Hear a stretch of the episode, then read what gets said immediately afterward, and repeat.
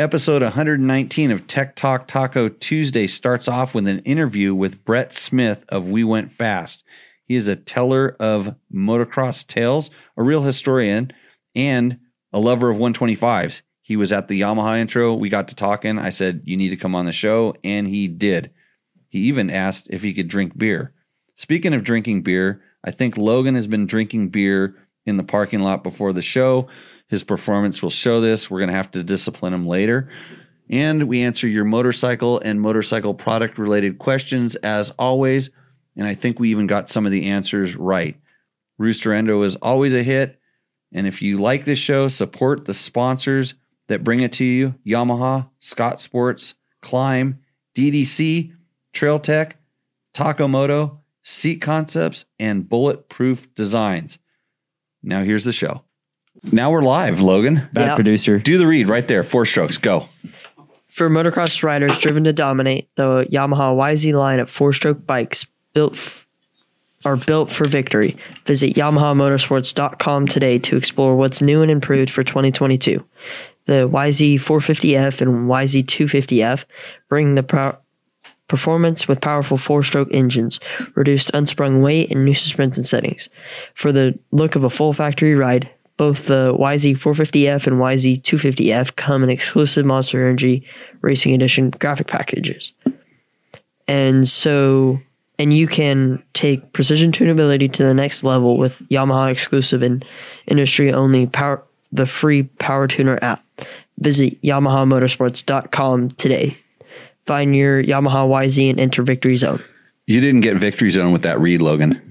No. But everybody, welcome to Tech Talk Taco Tuesday. This is the show that's brought to you uh, by Yamaha at this point. Uh, but Logan just did him an, uh, an injustice. He, he hasn't been practicing.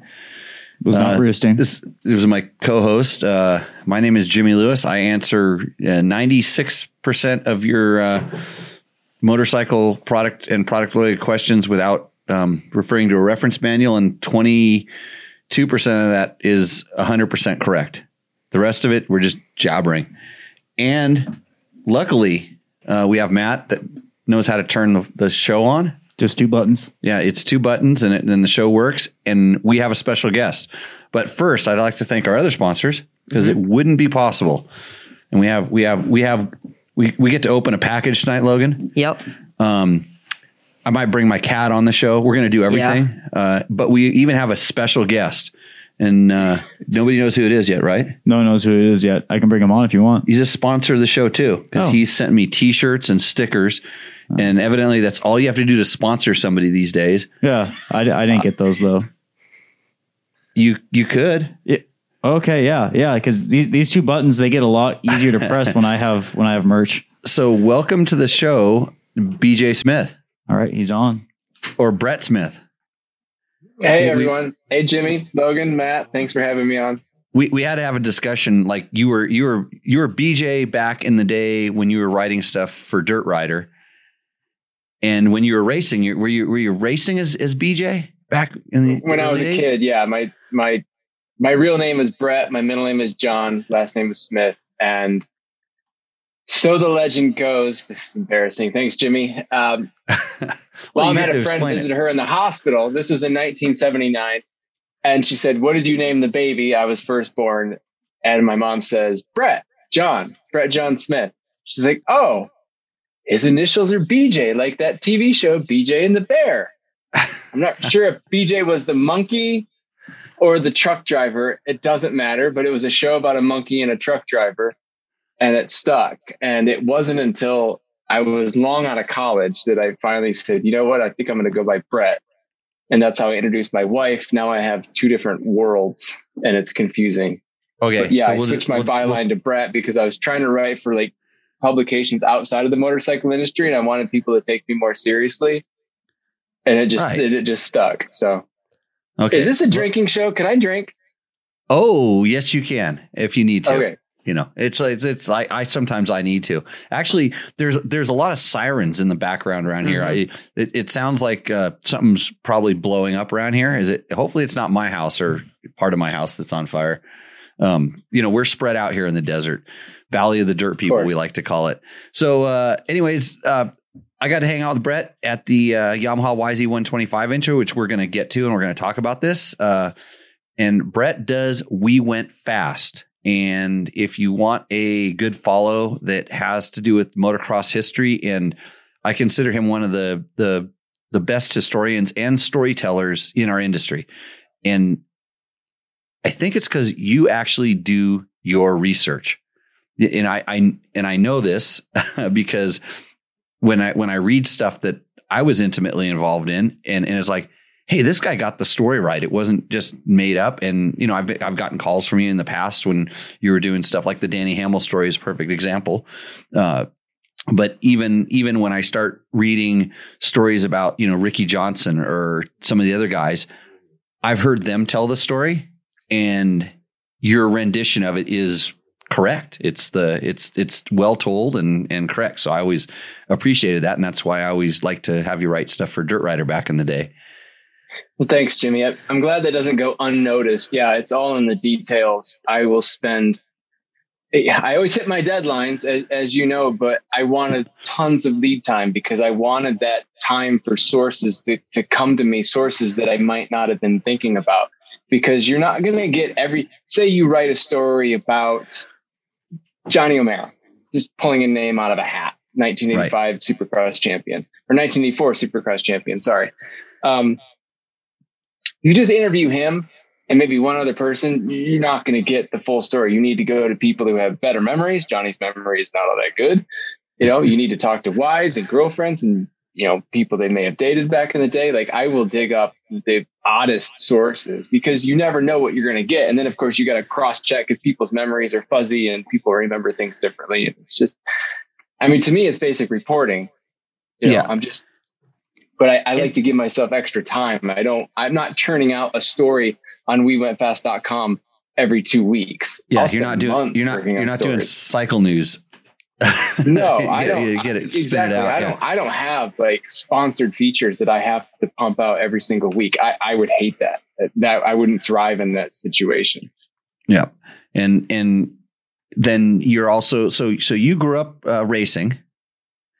Yeah, I grew up in Michigan. I came from the era of the Valade brothers, Nick Way, Josh Woods was a little bit behind us. Um, guys like Ahmad Owens, uh, Ryan Hartwig, um, who was a nephew of uh, Mike Hartwig, the Michigan yeah. motocross racer.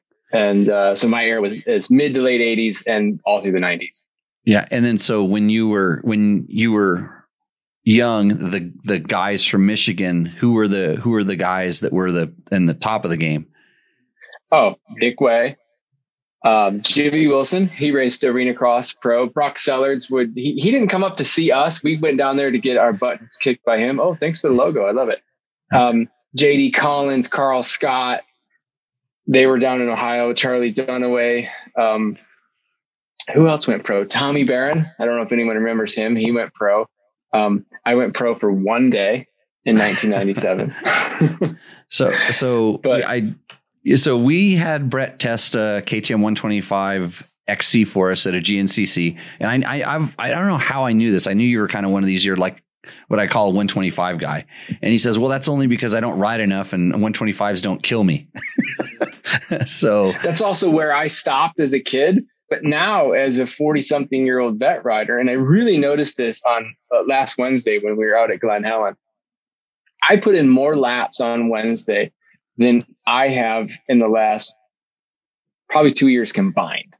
And I've actually gotten out on the motocross track a few times. I went to the grass race. I did a Yamaha ride day in Tomahawk in West Virginia.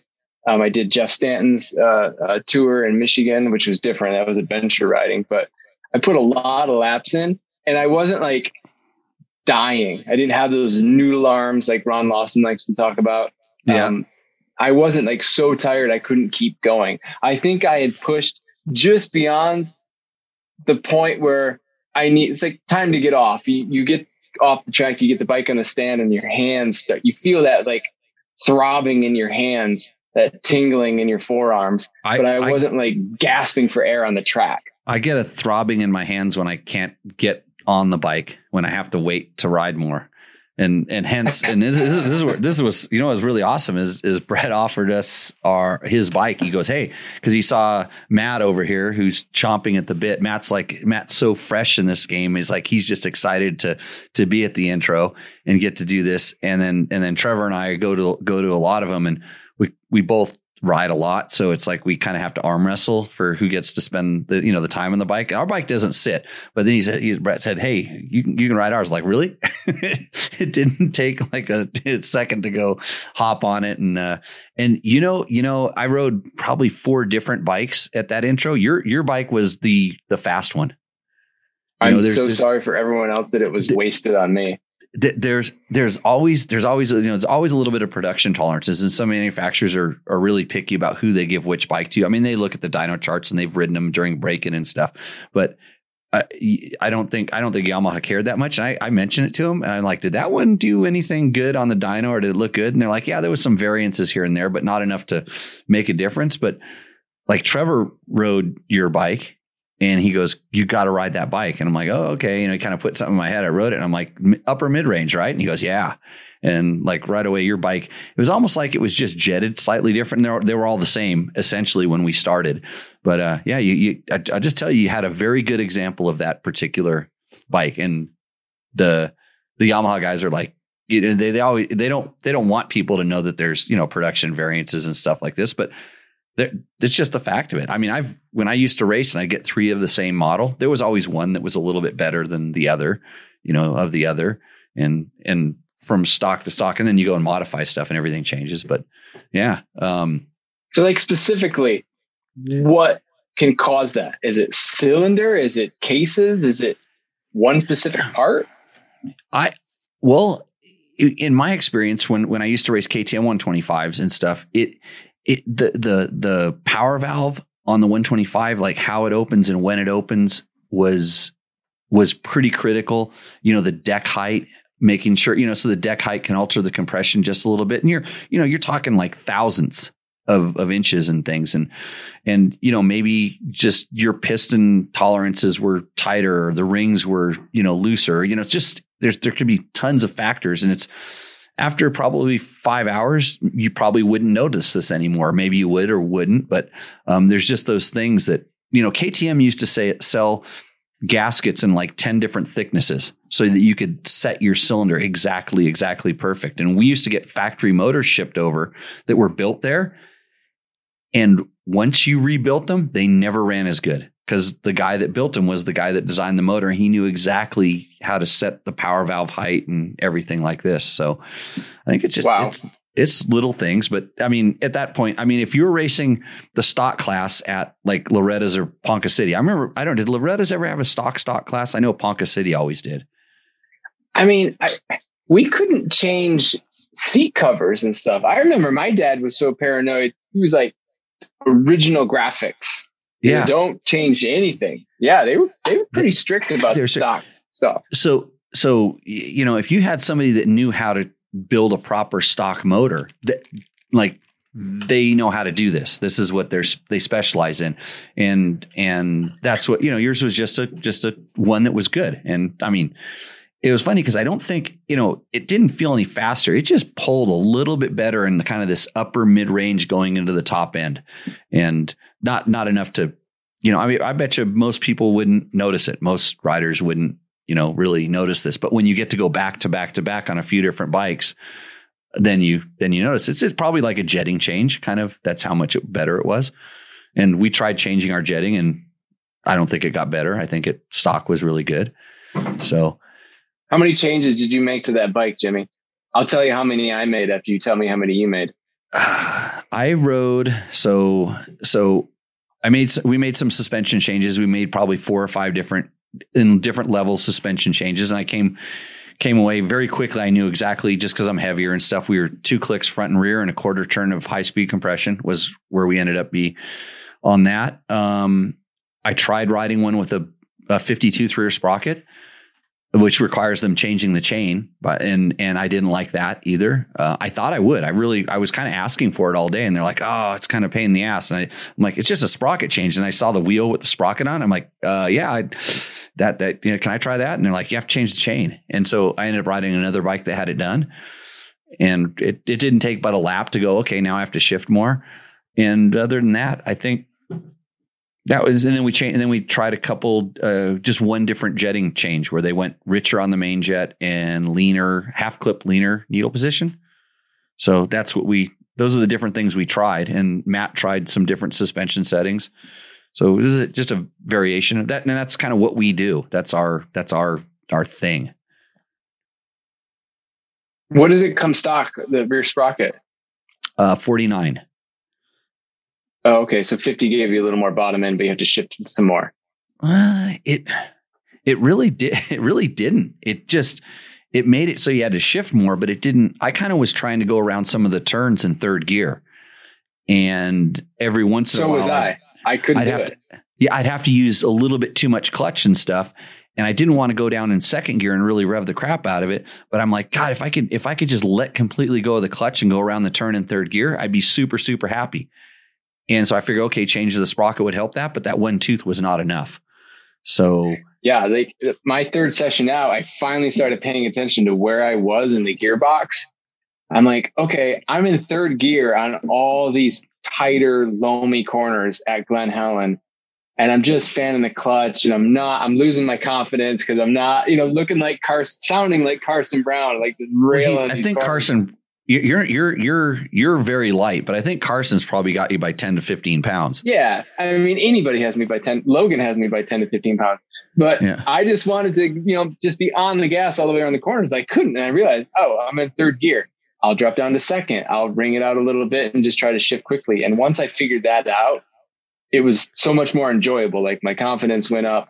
It was just more fun because you want to, you as a, as a rider, you want to hit those corners with momentum and, you know, yeah, speed, carry, like, carry, carry, carry your speed carry, around it. Carry your be all speed choppy. And just feel like you accomplished something. Then I get out the track and I talk to Bradshaw and he's like, oh dude, I'm having the same problem, except he was trying to go around the corners in fourth gear. I'm like, uh, well, F M L. I, you old, uh, yeah, but they, they were taught that's the, those are the faster corners. I know where they were talking about going yeah. around in fourth gear, and they were going around in fourth gear for the same reason that you were having a hard time going around in third gear. I was going around the turns. They were yeah. going around in fourth gear, in third gear, because I was not going the same speed. And I think Damon is probably a little more in, probably not as big as me, but, you know, a little more my size and stuff. But how cool was that to, to watch, you know, Villapoto and Damon Bradshaw? And I mean, you would for sure get a bigger kick oh, out man. of that. I, I, I get a kick out of it. Cause I mean, I just remember how gnarly those guys were when they race, and to see that. It's funny because they can't turn it off. yeah, it's uh, so I ran into Damon at the airport. Like I'm walking through the Atlanta airport. I'm like, that that guy with the monster, that's Damon Bradshaw. And I walked up to him, and I, I know Damon. I, you know, we wrote about him for with a Dirt Rider. Um, and I went up to him and started talking. I'm like, are, are you by any chance going out to the Yamaha? And he's like, yeah, yep, yep. Going out there to ride the one twenty-five and trying to slim down. You know, it's been a long time. I mean, he's like, he hadn't like been on a legit motocross track on a one twenty-five since he was seventeen years old. He did the arena cross thing, but he's like, yeah, this is, this is going to be a, you know, an experience that I'm going to have to, you know, unearth some skills that I kind of forgot about a long time ago. And yeah, then, yeah, yeah I mean, we're all contemporaries now. Like he's forty-nine, I'm forty-two, but I was nine and he was winning supercross and motocross races. So I'm like, that guy is an absolute hero, right? So to be on the track with him. Yeah. I pulled in front of him once just so I could say I got passed by Damon Bradshaw because there was no running with him. Yeah, no, they they were, I mean, him, like Villapoto, and then, of course, Carson Brown, who, believe it or not, Carson Brown was one of our original test riders at Dirt Bike Test, um, you know, before he he kind of he kind of we we'd give him kind of assignments and they just sort of weren't getting done. But then you realize what he was doing, just out riding all the time. And then you see he's done pretty good, successful with his uh, with his racing. And I'm I'm really excited to see what he does this year, because I hear he's got some kind of big, interesting plans to uh, do some racing on one twenty-fives, which he's putting a lot of laps up in Washington. It's, it's Washington where he lives, right? Yeah. It's, yeah. Wherever he is, oh. he's putting laps on that thing big time. I, I hope he has like four or five of those things, because it won't, it will not last. Bikes do not last underneath that kid. he's, he just, he just rides the wheels off of everything. No, he's all on. But uh, anyways, uh, tell us a little bit about um, some of the stuff you got going on at uh, We Went Fast. I was just working on my content calendar for twenty twenty-two. Um, I don't like to discuss things uh, before I'm before they publish, because I never know if it's going to go or not. Again, I, I, when, when I you're going to get it Galen, done. Yeah, I worked on a Galen Mosier story uh, like three years ago. Started it, put it down, picked it back up. There were just a few people that I couldn't get to speak with me. Galen was killed in nineteen eighty at a tr- bicycle accident, uh, training during the week. He was up in New York for the U S, not the U S, uh, the trans, the trans A M A, trans U S A series at Unadilla. He got killed while riding his bike, hit by an Apple truck. Um, I wanted to write a story about him. There's just a couple people I just, they don't want to talk about it. And so I've been kind of like working on them to get them to speak with me. And I just feel the story is incomplete without their input. Yep. So uh, I just put it, put them aside, and that, that happens once in a while. I mean, my active projects list is, you know, dozens of stories deep, all, all of them in either and just, just when one something... line idea form. Yeah. Some have a couple of sources that I spoke with. Some are just some research that I did, and some have months and months of research that is just sitting there idle. And, and one of your, your day jobs is doing the research for like X Games and E S P N stuff, correct? Yeah, we're getting ready to do that. Yeah, X, X Games Aspen is going to happen again, uh, January like twentieth to twenty-third or something like that. And you do all all sports at that at those events? Yeah, I'm the lead researcher, but like at cocktail parties, when people ask me, "Oh, X Games, what do you do with that?" I just say, I just tell the producers and the talent how to pronounce every all the athletes' names. Cocktail parties. In huh? essence, that's what that's our job, to know everything about the people who are competing. Yes. And, and feed that. So, so those broadcasters are just like talking, talking heads. They just babble a little bit. No, I mean, you obviously you got to be talented. Say to, something to bad that. about Cameron Steele. Oh, Cameron Steele, that, that donkey. Uh, yeah. I used to jump B M X bikes with I that got a guy. Cameron Steele story for you. If you go back to two thousand four and look up the two thousand four A M A Pro Motocross Series, Glen Helen, Cameron, Cameron liked to skate in at the last possible second for all the shows. Yeah. This is the X Games constantly. Forgive me, Cameron. He would be, he would be sitting there. We'd be doing a show. He would have his suitcase right next to him while we're like on air for freestyle motocross or something. And as soon as the scores came out for the last rider and the, the you know, the medals were getting putting around Travis Pastrana's neck or Mike Metzger's neck or whatever, he was gone. He was headed to the airport. He would book the, the first possible flight he could get. But in two thousand four, it was Todd Harris and Cameron Steele. And this was before motocross was live. So those guys would fly to Atlanta, voice the shows that we had spent all week putting together, edit by edit, tape by tape. It was just, it was a horrendous process. I laugh about it now. Cameron didn't make it. There were some massive storms. I think he got grounded in Nashville, or he missed his connection in Nashville. And Todd is in Atlanta, and he's like, I, we got to do this. Cause we had to, you know, this was like on a Thursday, and we had to get the shows to the airport to get Delta dashed up to Stamford, Connecticut, where E S P N's offices are, or wherever they are in Connecticut. So they could air like that weekend. They would get them uploaded, satellited out, whatever. Well, Cameron didn't make it, and Todd's like, "We got, we got to do it. We got to do it tonight. I'm here. You know, the show's got to go." And and they, he's like, Todd. Todd's like, "You used to ride. You're the producer. You know all about these guys. Let him do it." And so I sat in the booth, and that was the um that was the year that Ricky went twenty-four and oh, and that was his last ride on the the C R F four fifty R. Oh wow, yeah, that, that was a lot of fun, and that was the race where um I wrote about this in my article about the Y Z one twenty-five. That was the race where Stewart switched to the K X two fifty F for the one and only time he ever raced that bike. At Glen Helen, at, right? At Glen Helen. Yep. Remember, he I, I re- He went twenty-two and one that summer on a K X one twenty-five, winning every moto by eight, ten, twelve seconds. Yeah, Everyone yeah. else is on two fifty-four strokes. He gets on that two fifty, wins the first moto by like forty seconds, and the yep. second moto by sixty-eight seconds. Just embarrassed yeah. everyone. It, it was it was funny because I remember being at Glen Helen watching that, and and he was he was the only guy that was literally like what I call short shifting the two fifty F. I mean, all of a sudden he had something that probably had a good five to seven horsepower on his one twenty-five. He didn't need it. he just he was he was the only yeah. one that wasn't just sitting on the rev limiter and popping, and and and and you could just hear you just hear him using the torque in the motorcycle, and it was just. It, It was kind of like, yeah, this he's in a different level right now. He he had something internal that none of us had, not any other rider. It was yeah. just incredible to to watch, yeah. to hear, to feel, to experience. Uh, it, you know, you know who Yamaha should have got James Stewart at that intro to ride around on the one twenty-five. no. Could you imagine? Could you imagine? Yeah, that would have been cool. I mean, if we could get him to come to the end of his driveway, that would be yeah, an accomplishment. Yeah. yeah, I know, I know, I know he's a little elusive. I, I don't really follow it that much, but uh, I mean, I think, I think everybody in the sport just appreciated what that guy brought to the table, and and uh, you know, you still. It, it's funny because I guess it's kind of maybe the old racers that are putting up their own, you know, the, the their their stuffs on the on the internet. So I see a lot of stuff that Ricky will post up, and and uh, a few of the other guys, but I miss some of those James ones. I mean, I, I remember seeing uh, them either in person, live, and or you know on the highlight reels, and you're like, whoa, did he just do that? I get a lot of requests for James Stewart stories, and obviously you can't really get a hold of him.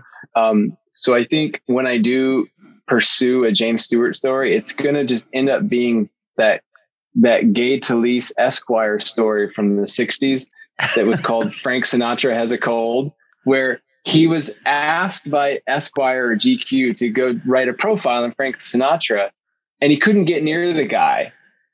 He saw him like at a nightclub in Vegas. That's for the whole Frank Sinatra Has a Cold thing, because I think they kept blowing him off. Oh, Frank has a cold. Sorry, he can't talk to you. Yeah. And um, like he got close to him, and he wrote this amazing profile without ever talking to Frank Sinatra, which yeah. I think I could do the same thing. You know, there are enough people that were and still are in James's orbit that would share information, you know, yeah. to where a great, a great profile or a great history story could be told. And that's what I pursue at We Went Fast. It's, it's motocross history. Yeah, um, I do I, some current stuff, but I like the history to tell the history of the sport. Yeah. I, I always with with James, whenever I was doing stuff, journalist stuff, when I was a dirt rider with him, he was always very easy to work with with me for some reason. I don't know, because we didn't really ask that much of him. And we, it was usually we were doing more stuff with the bike and kind of, you know, more. It was more about the bike stuff. And it's like, hey, James, can you pose with your bike or something like that? It was really simple. But you'd start talking to him and and. I, I don't know. I I found him relatively easy to, to do stuff with. But then again, I, I I don't think he was at that time. It seemed like he was winning and things were good. He wasn't he wasn't struggling. and and you see with these guys when they when they're used to winning all the time and all of a sudden they're not. They're just like they they don't. That that was my experience with talking to Damon Bradshaw when I had to talk to him. He was getting beat by Jeff Stanton and and uh, you know Jeremy McGrath, and he was pissed. Horrible interview. Yeah, nobody wanna, wants to. Nobody wants to talk when they're trying to figure figure their game out. You know. Yeah, yeah. I, it, it it's interesting to talk to them ten, fifteen years later, and then they will tell you what was going on, or you know, maybe what the real thing was, or maybe they don't know. You know, I, I honestly think that maybe James doesn't know what what what happened, like what really happened. It hasn't processed, and therefore maybe he doesn't, because that's the question everybody has: like, what happened? You know, you go from being the fastest guy to, to what? And if you don't know, and then you're going to get asked this question, it's like, quit asking me this question. so, Logan, you know. What happened? Yeah. Well, Logan, what happened to James What's Stewart? That's Logan. I don't know. Does you, Logan, is he old the, enough to know who James Stewart was? Not really. Not really. Oh my. Oh, I'm out. hey, he Wait, will, did, he will. That's be, how you know you're old. When, when you, and you're talking to a kid, it doesn't like James Stewart was a kid when I was, you know, when I was talking to him, when I was at the magazine, he was just, he was, he was your age, a little bit older and interesting. Oh, so, Jimmy, so I'm hearing things on a delay. Logan just said he doesn't he doesn't know James Stewart. He, you do? Well, I never really saw him live. Or... Okay. You've seen videos of him. Yeah. We we still don't know what uh, medium Logan communicates in. He it's like these kids his age are keeping wherever they're at secret, because we found out about TikTok, and so now they're claiming it doesn't exist. And and maybe there's a backside of Facebook or something that they're using. We don't know. So I don't know where he's getting his James Stewart info, but he will actually do some research. Actually, the book that's behind you right now, Grand Prix Motocross. He, yep, he that, know, that's he, for sale at wewentfast.com slash shop. Terry yeah, Price ha- book. Yeah, we have one. Yeah. And uh, and Logan, like, you know, because he doesn't really do anything on this show. He reads it sometimes while well, he looks at the pictures while we're on the show. I would look at the the pictures that would. Because I had thirty seconds, so I'd look at the picture and like, oh, that's kind of cool. So look at the what it read, like what words were behind it, and like what were sponsored. What was like the top sponsor? That, oh, at the time, yeah, like Greaves, the banners and yeah, Matchless. Oh, oh like cigarette, yeah, yeah, cigarette companies and yeah, yeah. They make you want to smoke. Martini. So anyways, uh yeah, so if it, like I said, if you're I've I mean I get a kick out of reading your stuff, and and like I said, I I always want more, you know, there's always you always want more, but then again, if the with quantity with less quantity comes more quality, and we try to do it on the other side. We try to do a lot of quant no we don't we don't do much. It's really hard to explain what we do here. We do this show every week. Yeah.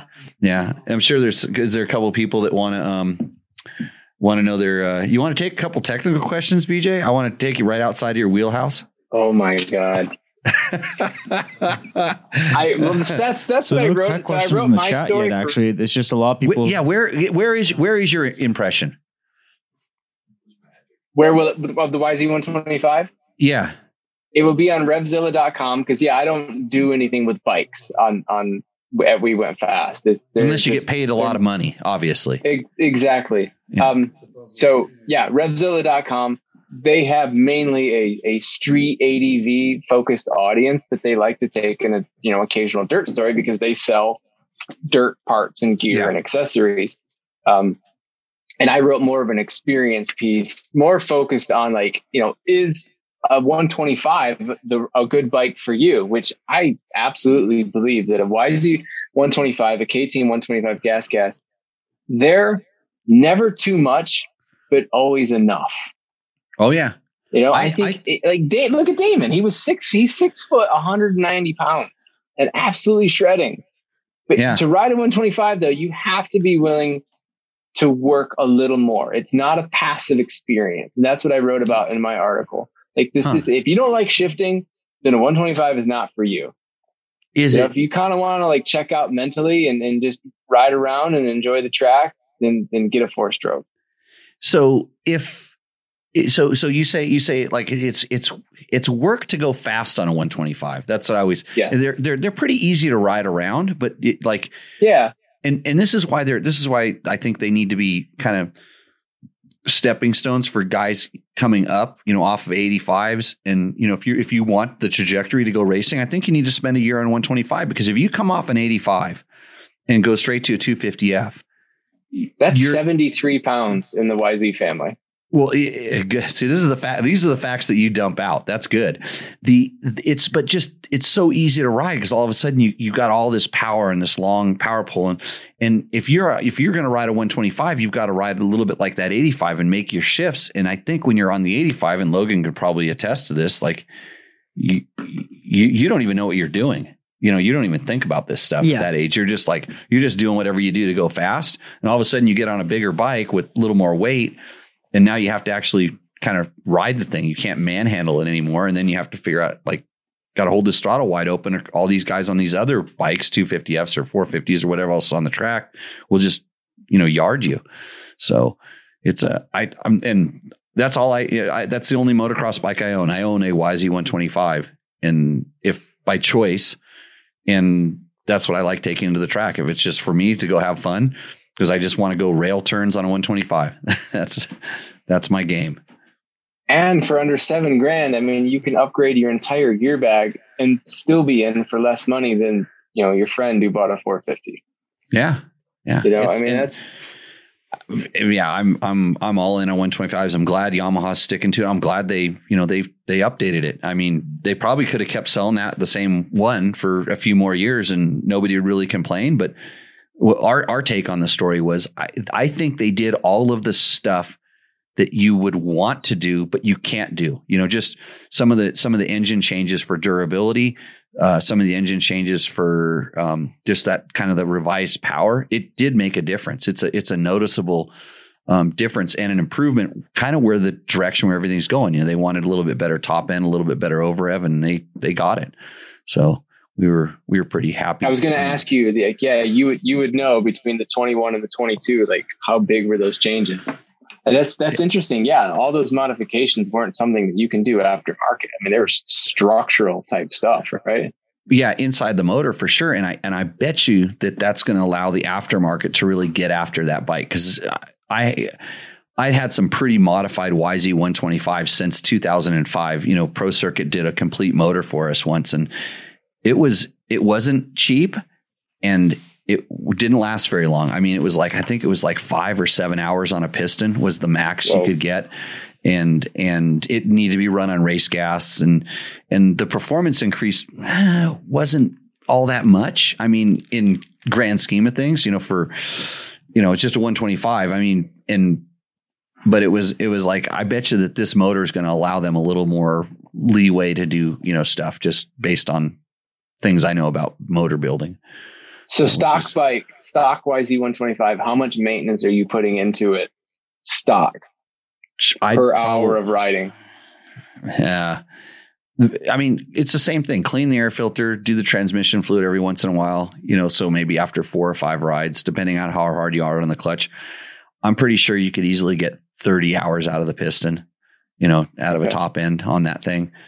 And, you know, and, and the good thing about one twenty-five is they actually kind of do start getting slow when the top end starts wearing out.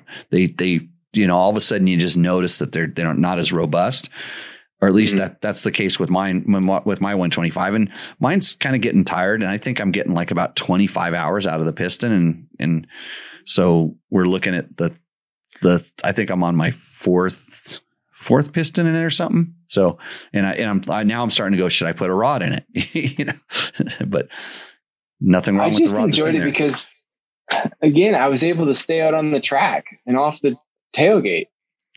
You know, I could just be out there riding and not be so exhausted and have such, such tired arms. And that's yeah. what happens if I ride a two fifty or a four fifty. I, I'm, I'm four or five laps, and then I have to sit for like an hour to just get my arms to, the blood to come out of my arms. How how you know? Bummed are you that you didn't get to go, Logan? Uh, pretty bummed. I was going to bring that up. How was school that day? Oh, it was so much fun. Yeah, good. Yeah, you got, did you learn anything in school? All that I could. All that you could. Okay. what what grade are you in, Logan? Tenth. He's at that grade where his voice is changing. Whatever grade that was. Yeah. But he just, see, he, he just got his, uh, he just got his driver's license. No, he, wait, he's just, he's old I, enough to drive legally. Let me phrase this properly. Yeah. He's old enough to drive legally now. So he's driving. And, uh, so I'm never going to, he's, I, I, what's, what's the over under on how long Logan sticks around for? Uh, a couple more years. Yeah. Right.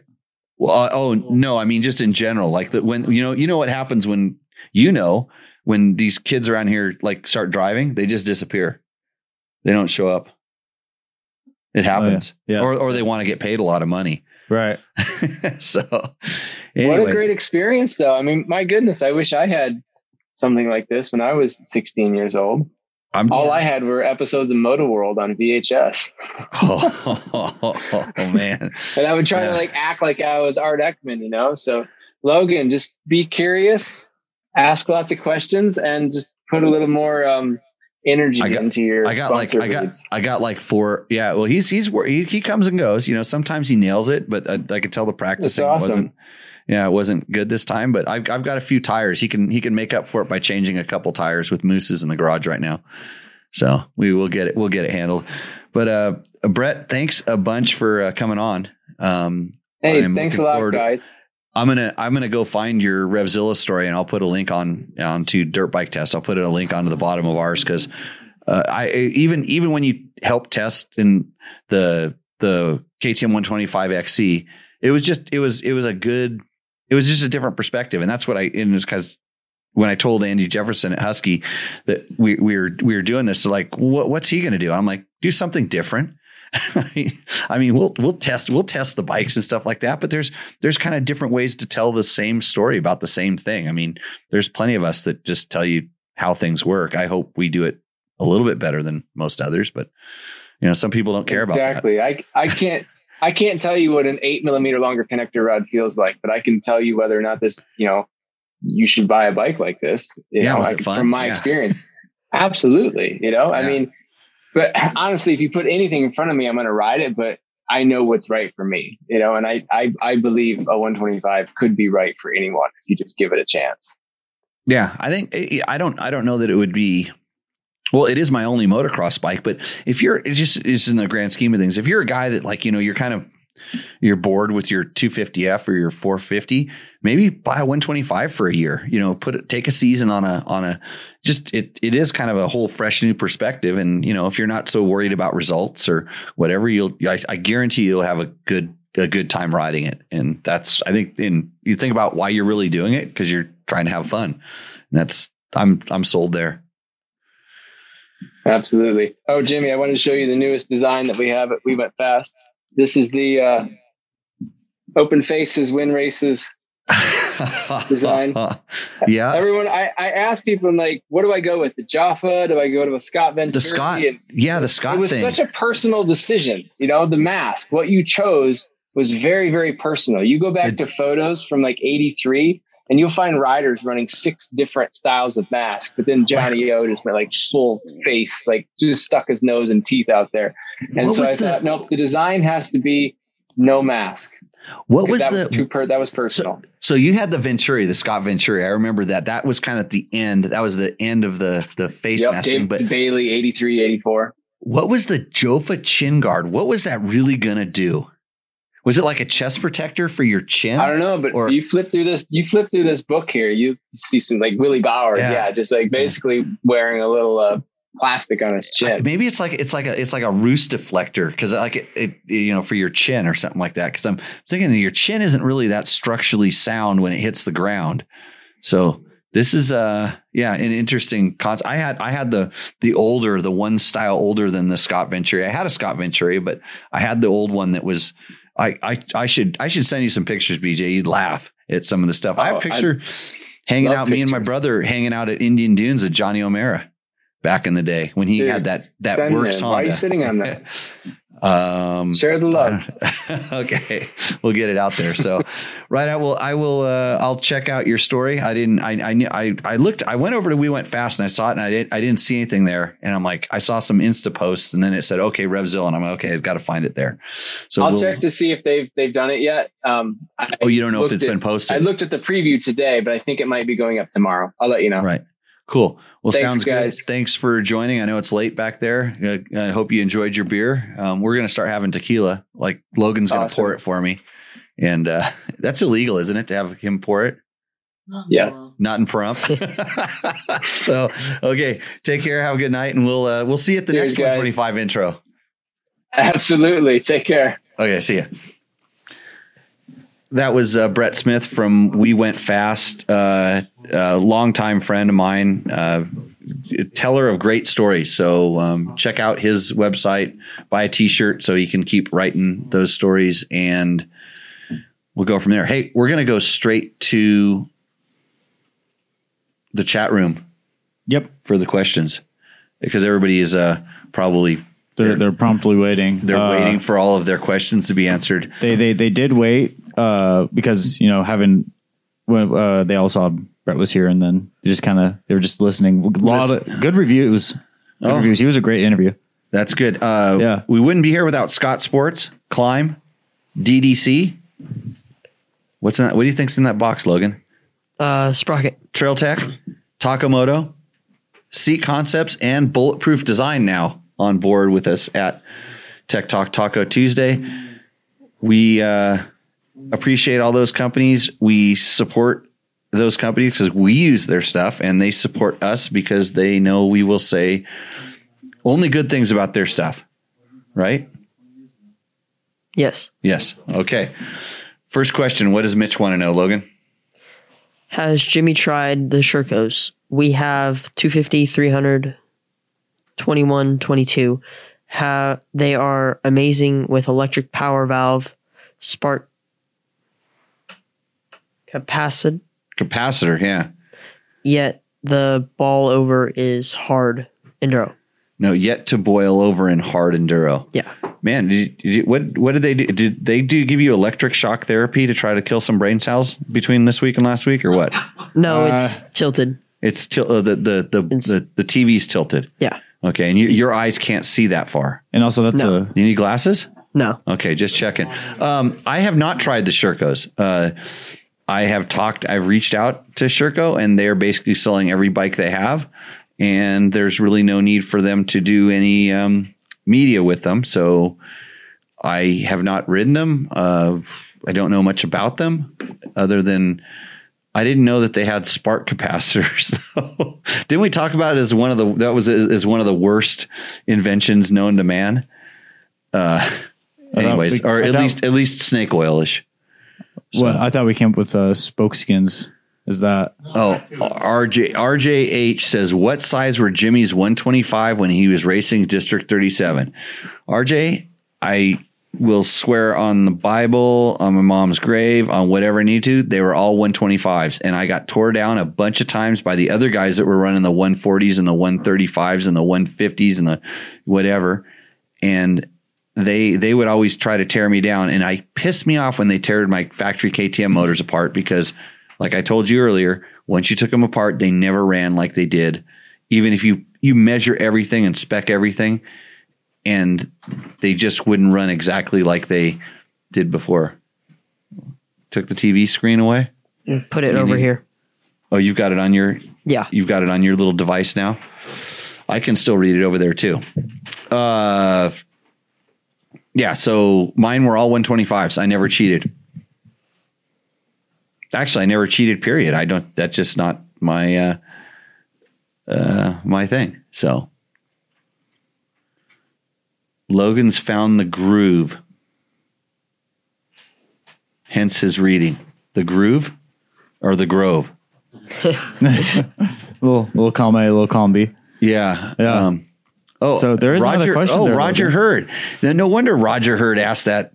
Poor Roger. Roger, how's he? Is he still he's alive? Yeah, he's doing good, I think. I hey, uh, yeah, Roger asked that because I used to race against him all the time, and he and he he was on a, he was on the, the the Kawasaki support team, and when I was a factory K T M guy, and my bikes were just plain faster. I had a sixth gear too, by the way. That at the time was I was running an enduro gearbox that had a really good six speed, and my bike would pull it. So that was uh, that was always good. Okay. Next question. Holy sh- smoke. Lee? Holy schmoly? Yeah, that's yeah. that's a saying from back when, you know, I was a kid. To whomever will an E F I two stroker always beat equals C dot C dot competition. Uh, can you can you translate that? In always a, beat C C competition. Will a two fifty? Nope. Two stroker always beat C C competition. Oh, so always beat a two fifty F.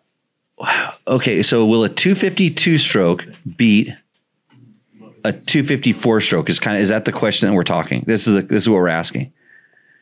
And he so he's asking, are two strokes on an equal C C level um, better than four strokes?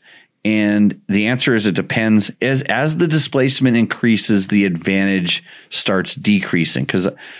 And and I, I don't know the, the the math behind this, but it seems like that that you know power um, you know basically they make power every stroke. They don't wait an extra stroke to to make power. So net they make more power because they're they're making it quicker. I I think I'm, I'm trying.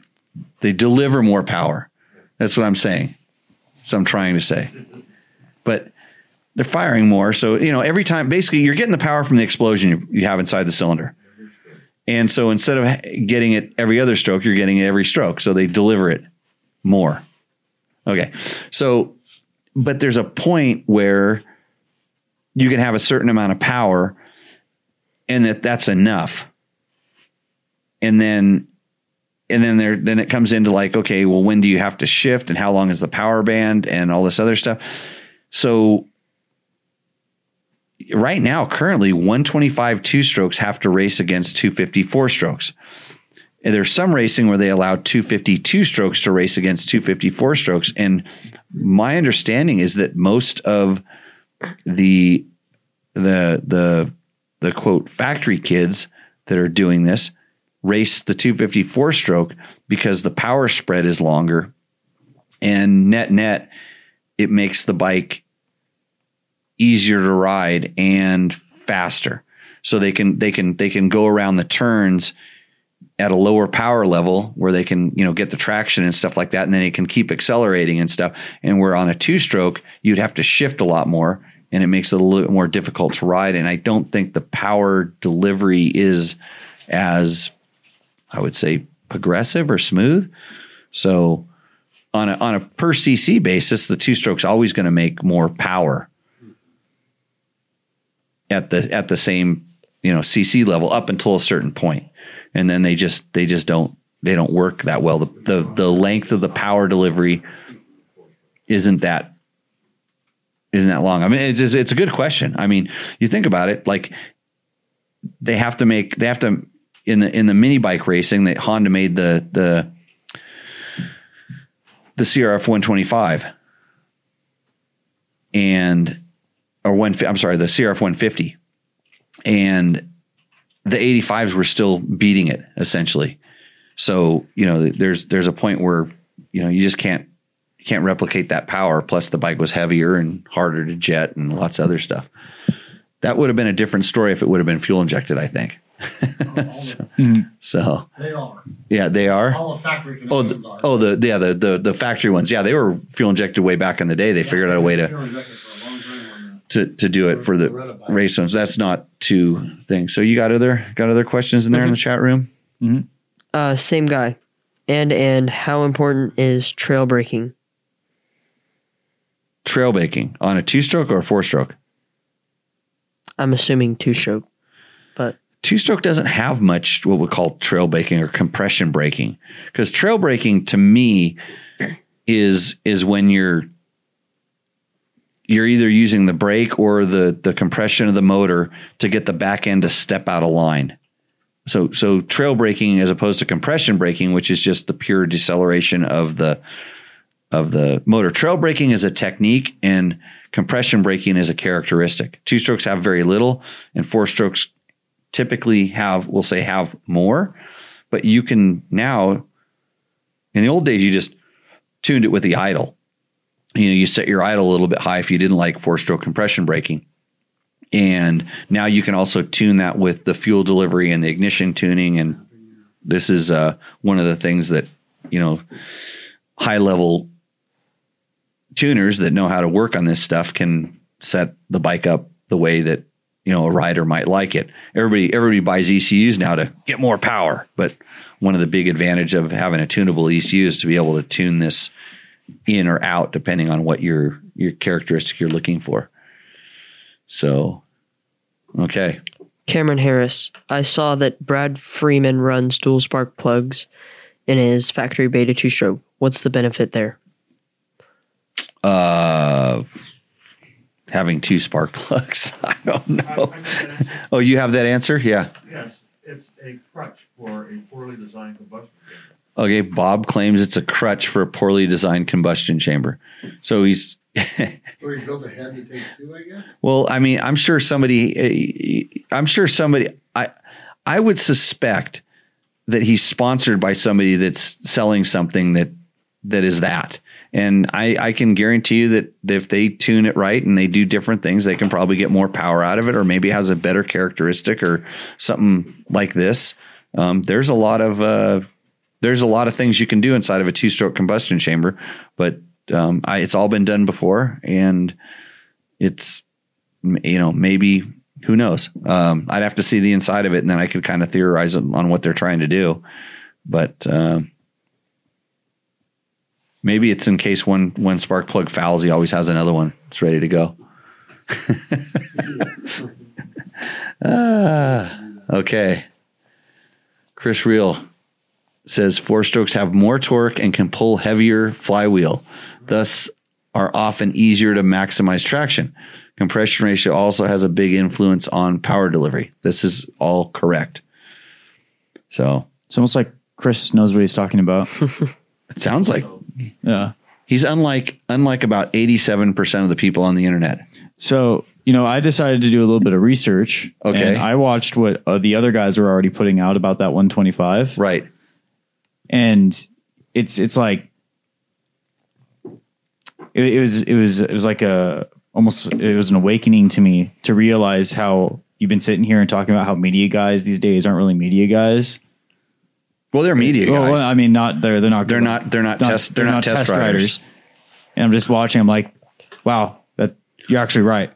Well, there's, I mean, you, you got to ride the bike and you got to see them ride the bike, and right, some of them ride really fast. Yeah, you know, some of them are really good riders and stuff, but they can't describe what they're feeling and they don't know. And it, it, mm-hmm. it may be it may be. something that they haven't ridden a Y Z one twenty-five for twelve years, mm-hmm. or they don't care, or, you know, different, different things like this, yeah. But it's, right. it's, some motocross guys are pretty four strokes. Yeah. They were, they've been riding four strokes for a while. And all of a sudden you get on this bike that doesn't have the same kind of power you used to. So there's a lot of, there's, and, and then there's a lot of just, I just don't, I don't know. And, and half these guys are walking around with, you know, like their ears are up like this. Like, what, what are they saying? What are they saying? Mm-hmm. And uh, yeah, it's interesting. Yeah, well, I, I didn't. I didn't look at anybody else's thing. I well, I didn't have time. Well, like there's like a twenty minute video out already from uh, M X from M X A. What did they say about the sprocket? That was like one of the first things that they brought up. But well, they, it, they okay. So over so, half the video was like so since before sheet. since before you were born. Mm-hmm. M X A has been putting one tooth bigger sprockets on every bike that ever came out. And the, Yamaha kind of did it for them mm-hmm. already. I mean, they already said, you know, we changed the final drive to get the optimum gearing and we went larger. And, you know, because it probably left to their own devices probably would have come with a forty-eight, but it's like, okay, let's, you know, head this off at the pass. Mm-hmm. I And that's that's whose bike I rode. I rode the M X A bike, you know. Daryl Eklund was nice enough to let me take a lap on it, you know, right. and, and, uh, and we talked about it afterwards, and I kind of agree with him with some of the things he was saying about it. And he's, he's my size, if not a little bit bigger. Mm-hmm. And, and Moseman is a ridiculously fast rider and also a little bit lighter. Right. And so, you know, between the two of those guys, I, I have no idea what they said. I, I would think that, that I, I, I would think that, and kind of, I was asking Daryl about it, and he he just he goes, well, it's it's faster this way. I go, man, it felt slower to me because I had to make shifts. And then he kind of went back and said, well, you know, a better rider would make those shifts more efficiently or quicker or whatever, and it makes the bike quicker. And I just kind of it it for me it kind of made it rev out a little bit quicker up top, and I like the I like the. pull the drivability of the stock one as opposed to that kind of quicker revving in the top. And it didn't do anything for me going around the turns a, a gear, you know, a gear higher. Mm-hmm. And, and that's what I was trying to improve. I, I had no problems with the top end pull. And I also tried the jetting that a lot of the other guys were going to the, the, and it, to me, it felt richer. Mm-hmm. No, I'm sorry. Wait, no, no, I get that wrong. It felt leaner.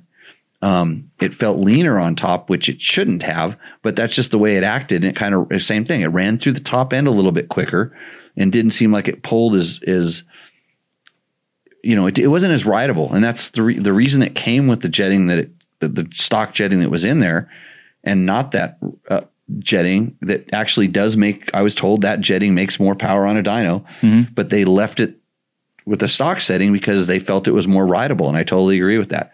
Just right. To me, it was just everything about it was more rideable. The other thing I didn't I didn't mention is we fiddled around. Should have told Brett this too. We fiddled around with much with our uh, fuel screw, our air screw. Mm-hmm. It's air screw on a two stroke, and uh, we were open our air screw almost up to to to um, three turns open, which is kind of at the limit, just to kind of get it to crispen up. In the morning it was okay, but like as soon as it warmed up, all of a sudden it it was it I lost a little bit of throttle response, and it really it really helped. I mean, for that same reason, going around the turns kind of a gear high, it just made it so I didn't have to cover the clutch mm-hmm. as much. So, yes. Next. Uh, Mitch O G B, thoughts on Triumph's new dirt bike with Ricky? Uh, we don't know anything about it. Apparently there's like some spy photos. There's spy uh, photos out? Not of the bike, but just like the, the trucks being at various tracks here and there in California. Well, if you had a picture of a, of a truck. Yeah, yeah. You should, you should get a picture of a freaking bike. Yeah. Like... Like I'm gonna, you know what I'm gonna do? I'm gonna stick a Triumph sticker on the side of my box van. um, it's go, drive around and see see what's happening. Yeah, um, um, I until I see something, who who knows? I know, you know, I know they they have to be doing something if they're talking about bringing a bike out. Um, you know, they would have to be out there doing stuff. But if if if when when we used to be at the magazines. If we knew somebody was testing something, and it's a small circle, you can figure it out. But if you really wanted to go get spy photos, you can get spy photos. It's not that hard. Mm-hmm. Fuck. Now you have drone. Excuse my French. I'm pissed off now. Like, you ever heard of a drone? There's yeah, these things yeah. they make now. They, they're like, these little things are like cameras on a helicopter, and you can fly them with your phone right into wherever that stuff's going on. You should have a video of this right now. A spy video. Yeah. Yeah. Yeah. I have I have seen some of the spy, you know, K T M video uh, pictures floating around. The ones that get leaked by K T M to yes. the media? Yeah, those ones? Yes. Right. So usually when photos like this come out, half the time they're leaked by, you know, the manufacturer to the appropriate people that, um, that you know, get a picture. I, you know what's funny is I'll bet you Yamaha was riding that Y Z one twenty-five right in front of us because they said they've been developing it since two thousand seventeen. I'll bet you I was at the track two or three times while they had that motor inside of, you know, a bike with the old plastic on it, right. essentially, you know, or something that looked, you know, looked like the old one. Really, they've been developing it since twenty seventeen. Yeah, they said huh. they had to pull engineers out of the out of the woodwork. Uh-huh. The guys that knew how, you know, the the the, the old two stroke guys. They had to dig around to get some of those guys. Right. So twenty seventeen, that's about what, a year after K T M came out with their new two strokes. Like this generation two strokes? Yep. Okay. Yep. Yeah. So, cool. And they, you know, it's just timing, and they needed to, you know, the, it's, it's good timing. That's that, that bike will last a few more years like this for mm-hmm. sure. So next question. Nathan Cruz, best bike for six hours of Glen Helen. The six hours of Glen Helen. Um, th- this is only from experience, but I almost won the six hours of Glen Helen on a Husaberg six fifty.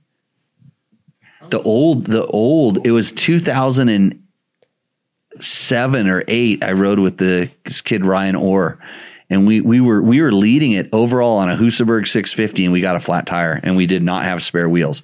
And then the sprocket was on the other side. And, and so it wasn't as easy as like, you know, there were, there weren't like, we we're just magazine guys, you know, just hustling around the track. But so since you can't ride a Husaberg six fifty, I would say, and Trevor will agree with me on this, um, Y Z four fifty F X. That would be the, the best one. I'm not just saying that because uh, Yamaha sponsors the show. That'd be a great bike. Actually, the C R F four fifty R X would be pretty good. It kind of depends. It really, you know what, Nathan, it kind of depends on your, on your, uh, you know, your ability level and stuff. Cause all of a sudden bikes like the K T M E X C or the Honda C R F four fifty X, you know, the more we'll call them trail bikes, can work really well for guys that aren't like hammering. If you're just literally trying to survive, you know, you want a bike that's better on the compliant, on the chop.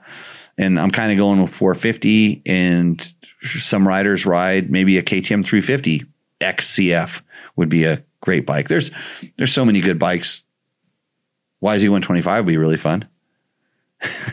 that's, that's a that's a long time for that for that engine to scream. It's only six hours. Oh, only six it's hours. Good, good for another twenty-four after that. Yeah, yeah. So next Maybe one. Yeah. Uh, I don't have any more. Well, Victor wants. He tried it. He tried a motorcycle in Mexico with a double spark plug, and he was very impressed with the power delivery. Hence the size of the engine. What size was the engine, Victor? I don't. I don't understand that. Uh, You left out a crucial detail. Of the yeah, story. That's a crucial detail. I thought you were just dropping some super good knowledge. Yeah, it's probably if it maybe it was a what were the what were the Amex? Was it an Amex? Amex. Yeah, yeah. Gary Jones's motorcycle brand. um. So there should be one more yeah. on the list now, Logan, and then Mitch O G D. We'll go to commercial. Wonder how the new K T M T B I. Throttle body injection is going to be back to mixing gas and hauling ass. Uh, T B I throttle body injection is what he's claiming. So, so there's there's been pictures of um, some of the K T M uh, guys running essentially fuel injectors that are no longer located on the transfer ports, and I don't know. Um, I have ridden a couple of different bikes that had the throttle inject the the um, fuel injectors relocated to the reed area through like a get kit with a whole different E C U and stuff, and I wasn't that impressed. Basically, it felt like you put a carburetor back on the bike.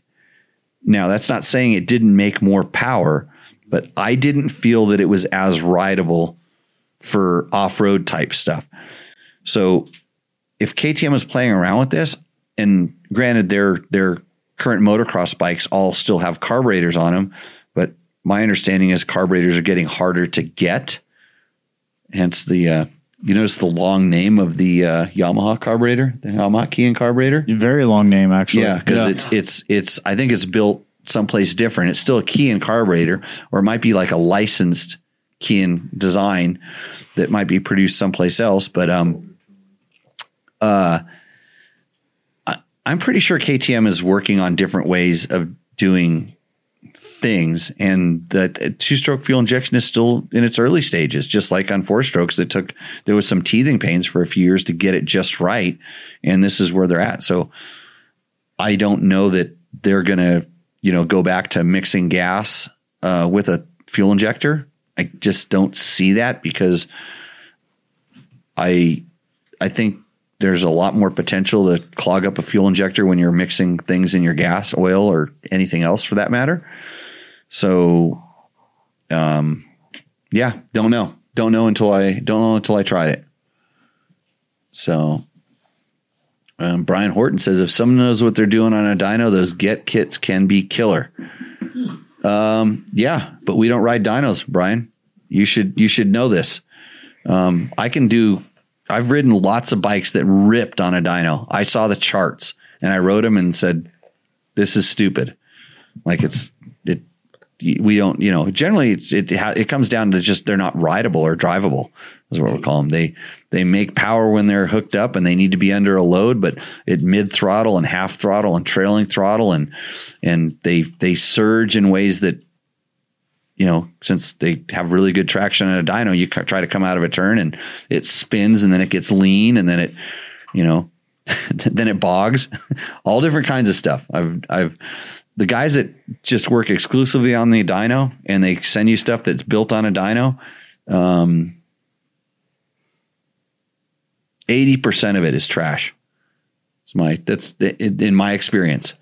It, when I, when I, when dyno guys would send stuff to be tested, or I've tested stuff that was quote built on a dyno, it was usually worse than stock.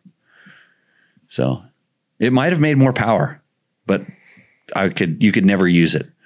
Mm-hmm. So, okay, cool. So uh, from here, I think we're going to go to our commercial break, and then we'll come back with some uh, Rooster Endo. Oh, we still have that segment? Yeah. Hey, I thought I thought we were going to do I thought it was going to be Tech Talk Taco Tuesday with strippers. You know, you know every twenty bucks is twenty bucks.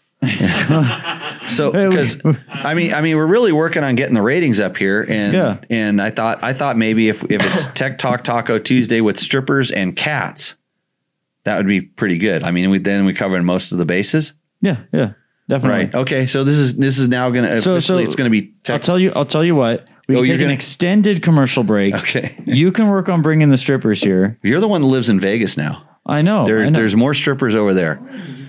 yeah, yeah. So, okay. So we'll come back to you with uh, Tech Talk Taco Tuesday and strippers. Logan, cover your eyes. Since two thousand nine, Seat Concepts has been dedicated to making the best aftermarket seats. More comfort, more grip, more riding. For ten years, we've continued to raise the bar. Innovation and American craftsmanship make Seat Concepts the world-leading manufacturer of power sports seats.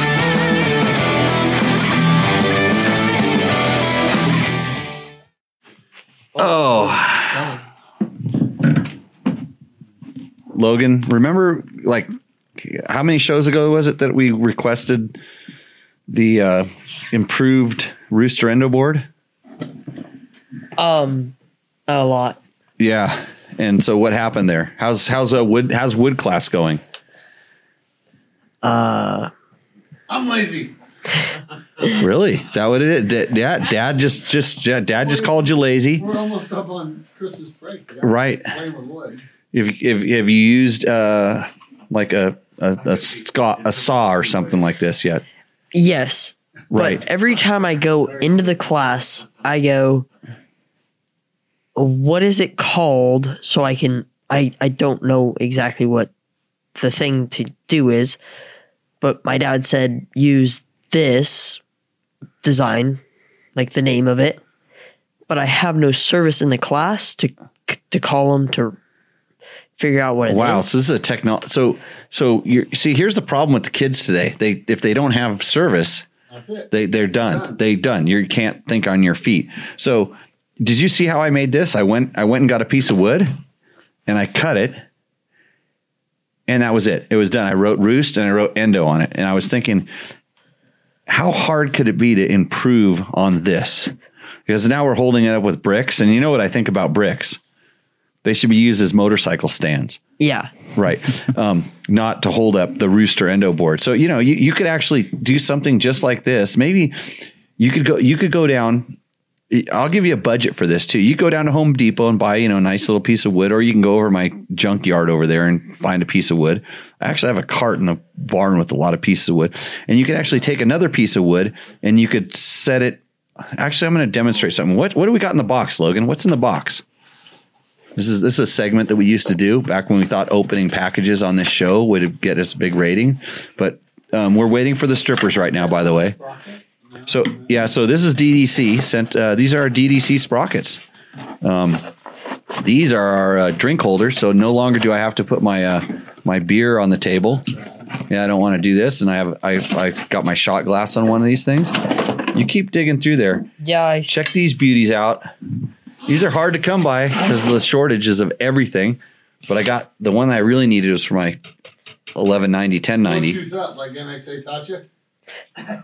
Actually, two, you because did what one, they did, but more. One better. Yeah, yeah, I did. I did two. I did. I went up two teeth. That's one better. Yeah, and uh, look at that stuff. You're but learning. Dig in there. I sh- I got something in there that's. This is what we're gonna call a teachable moment, Logan. You give me that. Give me those things. Keep. Oh, no, right here. Uh, yeah. Right here. Look, Logan. This. This. Oh, that's sick. I want that. Okay, so this is what we're talking about, and I have to describe this for you. So this is two pieces of plastic. Yep. That that have a nice thing. Why don't you hold on to that, Logan? It's two pieces of plastic that have a notch in them, and if you put the notches together, and you can just set it down in front of the thing. It's now it's a sponsorship item. Just set it down out in front of the Rooster Endo board.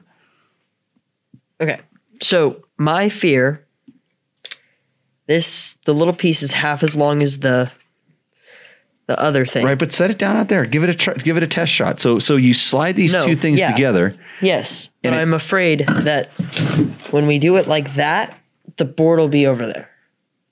Oh no, it'll, it, can be very it can be exactly right here. Well, how are we supposed to put the pins in? The pins? Oh, you're breaking the Ristorando board, Logan. I, I'll just reach over like I always do and put the pin in. But I was going to say, you go down to like, you know, the, the home improvement store that we have, and you could get a nice layer of cork. You could just, you could just like glue a little bit of cork on the front of that thing, maybe just a strip of cork. Or we could even get high tech and we could go to magnets. You know those, you know those things that I have on my wall where you stick the screwdrivers and stuff on? You could yeah. bolt a couple of those on there, and then we could just use magnets and stick them on there. Maybe even Velcro. Like you could, well, you don't do any show prep. Well, what about it, invisible tape? Invisible tape would be awesome. Double-sided invisible tape. You just have these little things. We just stick them on there. But all you need is something like that on yeah. a, on like a larger scale. But you just you just put two of those things, one on each side, and just you just slide them right in here, like whoosh, right in the bottom. So what what this thing has done is it's just taken two pieces, cut them in half, they index together, kind of like a kind of like teeth yeah. of a sprocket, essentially. Mm-hmm. You know, like that. They slide together and stick there, and it it's a business card holder is what that is. Oh, you don't know what a business card is? A little. I need to a, make a little bit. Your dad has them. Yeah. Your dad probably has business cards. He gives them to old dudes that when they want to figure out how to get a hold of the other old dude, they, they do a business card. It's kind of, kind of unique. They're going to, they're going to be collector's items. So you should start making your own business cards so you have them. So, uh, this segment is brought to you by Seat Concepts. I rode my K T M ten ninety all weekend with a Seat Concept seat on it, a tall seat mm-hmm. on my K T M ten ninety, and uh, really uh, like that uh, big tall seat. Can't see that because you can't see that. No, it's off the screen. Oh, it's behind the other thing. Don't worry about it. I'm just I'm just trying to keep my attention span up here before I just unload on you for not this. This is making me almost as upset as I was about like the not getting spy photos. I think that the next show, if this isn't here, you got, you got this whole Thanksgiving holiday to, uh, to get this situated. Okay. You did good with the, well, I now see, now I'm thinking that maybe your grandpa made all those, uh, those balance boards for us and you just sat around and watched or watched videos on your phone while you, you know, that happened. It might've happened, right? Could have happened. Okay, on with the show. Let's get to let's get to Ristorando. This is the segment where you send us pictures of your bike. Oh, are we going to try to do R J's video submission? We'll do it towards the end in do, case it goes wrong. Okay, so we'll, we'll make it the last bike. Well, we're going to try to start doing things right on this show. Yeah, yeah, we're always striving to be better. Okay, it, improving. It just so happens we don't have to make that much strives. Hey, uh, if you wonder how you can comment or complain about this show, um, this is the best uh, the best way. Go to the Facebook page or comment on the YouTube video. Uh, we go and harvest the answers or the questions out of there, and then I try to develop the answers for those. So uh, that's a good place. You can join us live every Tuesday night here, uh, seven p.m. West Coast time, as it were. Uh, if you want to be a guest on the show, uh, send us an email, and we'll we'll take almost anybody, almost anybody who uh, who's, yeah, who wants to com- either wants good tequila or has good stories. Right, good stories or good tequila. Actually, someone wanted to send us tequila. I forget who that was, but uh, and if you want to submit a bike for Ristorando, um, I'm not sure why you would, because you just never know what kind of mood I'm in. And Logan's got me kind of pissed off, so it could be a rough night. And the end, I can't even reach the roost side, so guess where these bikes are going to end. I know the endo side is, you know, it's pretty skewed to the endo right now. This is how this is uh, how how it works. Okay, go ahead. This is the bike I'm looking at. Yeah, Rich Saint Jean twenty twenty Rich Saint Jean E X E five hundred F six days I M C four point five gallons. Tank I M C. Yep, that's what, what you wrote. Says, but I'm sure it's an I M S. Uh, I think it's I M S, but that's good. A Cheruby's black plastics, E E C radiator guards, H D B hand guards, highway dirt bikes. The molecule guard. The path. Molecule guard. I wonder if he's using spell check. I don't think so. Because he. you got I N C for I M S. Mm-hmm. The molecule guard. Do you know what a molecule guard is? No. Oh, maybe it keeps the molecules from going into the fuel filter. Yeah. The bad molecules only.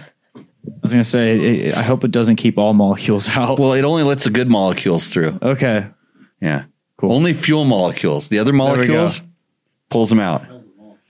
Yeah. It's a guard, though. Uh, Fastway, in-cap, get E C U. Yeah, he's... So, what's his name? Rich Saint Jean. Rich. So, are you... Are you hoarding all of that six days plastic to uh, throw back on the bike when you go to sell it and and then make it look like a new six days and you put all this, just we'll call it burner plastic on the side? Um, it doesn't look like a six days. It doesn't look like a six days to me. No, but no. you've but, got that thing so incognito uh, that it, you you can't tell. I think you need to spray paint six days on the side of it, but... I would like to note he also tried to submit the bike with a more scenic photo than the one you're looking at. If you look on my computer screen, uh huh, he tried to make it a little bit more artsy, light it up no, with the creek. That's, that's a pretty. That's a pretty area. Yeah, I'd yeah. turn. I'd hang a right and go up the creek. that's that's where I go. But, but there's a log you can go, and over. he's got a big. He's got a big, big tank. Big tank on that thing. So he's doing some long range riding. I actually, I actually like this bike. It, it, I'd probably be that guy that would take the plastic off and, mm-hmm. and you know, save it. You have boxes of plastics, so we, we know you're this guy. Well, no, that all that, that that's all actually dented, dented and scratched oh, already. Yeah, but oh, I so just, you can Jimmy rig it. I just save it in case I need it. But I did get some new radiator shrouds for the Husaberg five seventy the other day. Oh, just ring the bell. Yeah, ring the bell. The the bell duty is. I'm giving this guy a roost. You got to pin it, Logan. Where's the pins? Where's the pins? I don't know. Should I'm not in charge of this. This is this is one of your jobs before the show. So we'll just slide it in up here then. It'll just hang high for a little while. Okay. Oh, I'm liking the Acherby's headlight. Zachary Castilla, twenty twenty-one K T M three hundred X C T P I. Does it stall when you're going down downhills? I don't think he heard that. Okay. Why? Because he's not... You don't. How do you know he isn't in the chat room? Zachary. Uh, I thought that was a stab at my dad. What? Well, no, it's a stab at everybody that's claiming that these bikes stall on downhills. Because I finally got to, I went and rode your dad's bike. Mm-hmm. And I did a lot of trying to simulate the downhill thing. You were right. It's the clutch. It's the clutch. It's, it's, it's, I'm, it's I'm eighty percent there. I need to find the proper. It's downhill. bad. It's bad. It's, I'm, but I'm eighty percent there. It's bad clutch control is w- what it was. Pilot error. It's yeah, pilot error, bad clutch control. I in it, it, it's it's not a four stroke. Yeah, it has a it, yeah. it it it it you know it's it's a lighter you know it's a lighter. It doesn't have a lot of you know. It's not rolling. Run out. on. It's not rolled out yet. But. Yeah, I'm I'm I'm no. It's it's erased in mine. I mean, I did everything I could to make that to make some sort of issue arise from downhillness. You know, I got, I bounced it. I did all these weird things that would cause that would cause a stalling on a downhill that, that was, that would be, and it didn't stall any more on downhill than it did on level or uphill. In other words, I, I, I did the same thing. The way I could make it I'm stall was the clutch. There, I got some few tests I gotta do. Okay. So you got, you got to run some more tests. But I'm, I'm eighty percent there. eighty percent there. Okay. So Zachary, let me know if your bike stalls and then, uh, we'll go from there. Maybe I'll give you a discount to my riding school.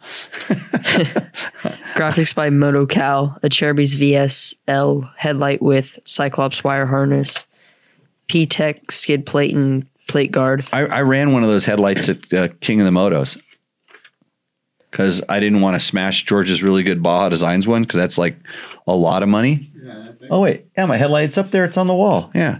And and I was really surprised at the light that this thing puts out. It was, it's it's a it's a it's a good budget light upgrade, definitely an upgrade from stock.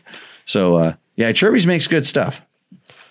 Bulletproof linkage guard, F M F gnarly pipe, F M F Turbopine two point one silencer, fork shrink fork guards, Tusk rear rotor br- guard, seven six zero two racing front rotor guard, seven six zero two. What is it with the front rotor guards, guys?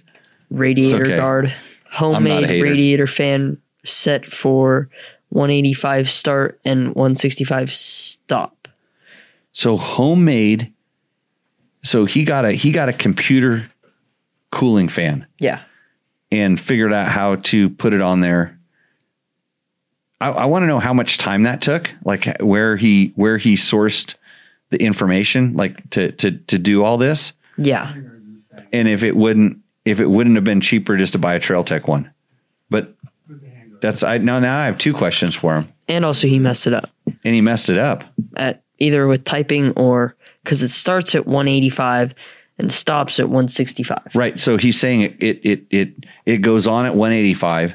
Oh, okay. It turns yeah. on when it gets one eighty-five, which and is then, a little which is a little cool, but yeah. you, you know, either either way, I would I would start it at like at the earliest at like one ninety, mm-hmm. one ninety-five, but I would actually kind of start it at two hundred and then and then you can shut it off whenever you want to, but I would shut it off before one sixty-five. Just just because it, it doesn't need to. I mean, it depends on what you're doing with the bike. If it, if you're doing extreme enduro, that thing's going to stay on the whole time. You're never going to get it down to to one sixty-five. And judging by his pipe guard, he does extreme enduro. So he he he does things that smash things. It, it looks like he has a nice dent above the top of the pipe guard on this. Yeah. Bike. I, I do kind of like the graphics. He's a Ken Roxon fan, I guess. Mm-hmm. ninety-four. I like the graphics. Hand guards are pointed to yeah. have too far down. Yeah, that's a, it's an okay chariot. I'm liking this. What? So what else? There's more? Tugger rear grabber handle. Those are good. E three carbon T B S guard. R P Moto watch mount on handlebars. That's a complete list. If you if you're telling us the the watch mount you have on your handlebars, I think we've got the full. full you notice he didn't do anything inside the motor. He hasn't relocated his T P I things. You didn't have different reeds or a special power valve adjuster screw or anything. That's a that's a way to get, make a good bike. I don't. I really wasn't expecting to, to to do more than one up at the Roost side tonight. But there we go. There we go. You quitting, Logan? No, I'm getting tape. You're getting tape. Okay. Well, should we just take a commercial break, or am I supposed to just guess what's on this bike? Well, no. While he's doing that one, I'll pull up the video submission. Okay, so, we're going to take a shot at this. Yep, we're going to see. So it'll work for them, but it's more of a question if it's going to work for you to hear it. All right, this is R J. Last week's show motivated me to do my video submission for Enduro Roost. So what we have here is a twenty seventeen Beta five hundred R R S. That's the street edition. Uh, the bike is set up pretty much the way I did when I got it new in twenty seventeen.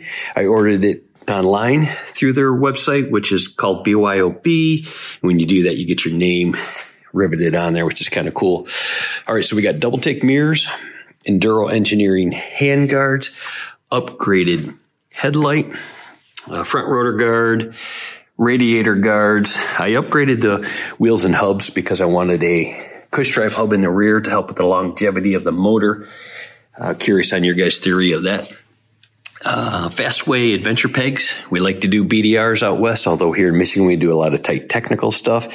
They perform well in that. Of course, I had to go with the seat concepts. That's the original seat. The thing is still, other than a little dirty, is in great condition.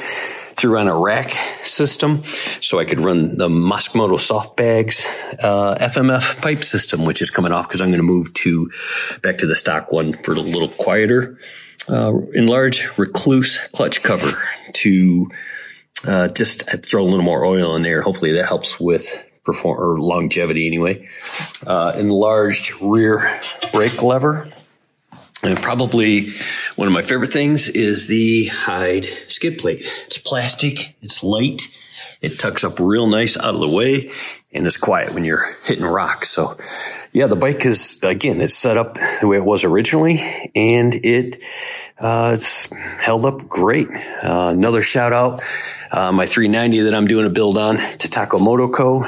These reflex handguards seem to be really cool. There's a cable in here that helped these to flex. This bike is tore apart because I'm throwing Trailtech uh, Pro, uh, Voyager Pros on these bikes to do the buddy system. And, of course, had to go with the Climb Adventure helmet. That's been great for the last four or five years. That, okay. There's a he he he checked started checking off all the boxes there. Yeah. Didn't yeah. he with the with the uh, the sponsors? So good on you, R J. Uh, I got confused. Show, I got confused um, when we started switching bikes. But here's the interesting thing. So if you buy if you if you're going to buy like any bike, and then you're going to put a lot of different um, parts and things on it, and you end up with a bunch of stock takeoffs. Um, you can do that build your own beta thing, and they will do a lot of that stuff for you. So uh, that's a, that's a good program to look into if you're if you're thinking about modifying your motorcycle. So this is a, this is a picture of it I have right here. Yeah. Yep. So you got to rate it. uh, why are there blocks of wood underneath your kickstand? I think you should have upgraded the kickstand. And then he's got one of those disc rotor guards on the front again. Yep. Yep. Uh, so he's, th- this is, this is, um, and he is, I, I, uh, uh, he had the roto pack on the back, and I don't know if that, did he have, he didn't say whether he had a larger gas tank or not. Did he? I don't remember. I don't remember recall that either. The, the, the gas tank thing, but that's, that's a, That's a nice bike, but I'm I'm worried about the kickstand. It's bothering me because he's got a nice floor, a nice garage, and the the, the wood underneath the kickstand is just driving oh, me nuts. He's in the chat and he said three and a half gallon tank. Three and a half gallon tank. Okay. Uh, th- why, why did he buy a black tank? Yeah, you said it out loud. I can hear that over there. uh, um, boy, I'm I'm. I'm I'm worried. I'm, I'm just, you know, I, it's a, you're stumped on this one. It It's confusing me. Yeah. I'm, actually, I'm just like looking at all the other bikes, and there's, there's a Honda four fifty yeah. on there, some sort of a street bike in That's the corner. And then, and then, and then all of a sudden he started saying three ninety, and, and then I got distracted. I don't know where he's at with this. So I don't know where I'm at with this. So it's going to go. No, we like, should put it on the Indo side, and he's gonna have to come down to Pahrump to put it up. On the un, on the roof. Oh, to move it? Yeah, yeah. He can move it when okay, he comes I'll, down I'll here. I'll angle it. I'll angle it down on the. Yep. On the endo. There we go. On the endo side, the because that fork, that front disc guard is just so heavy on on my.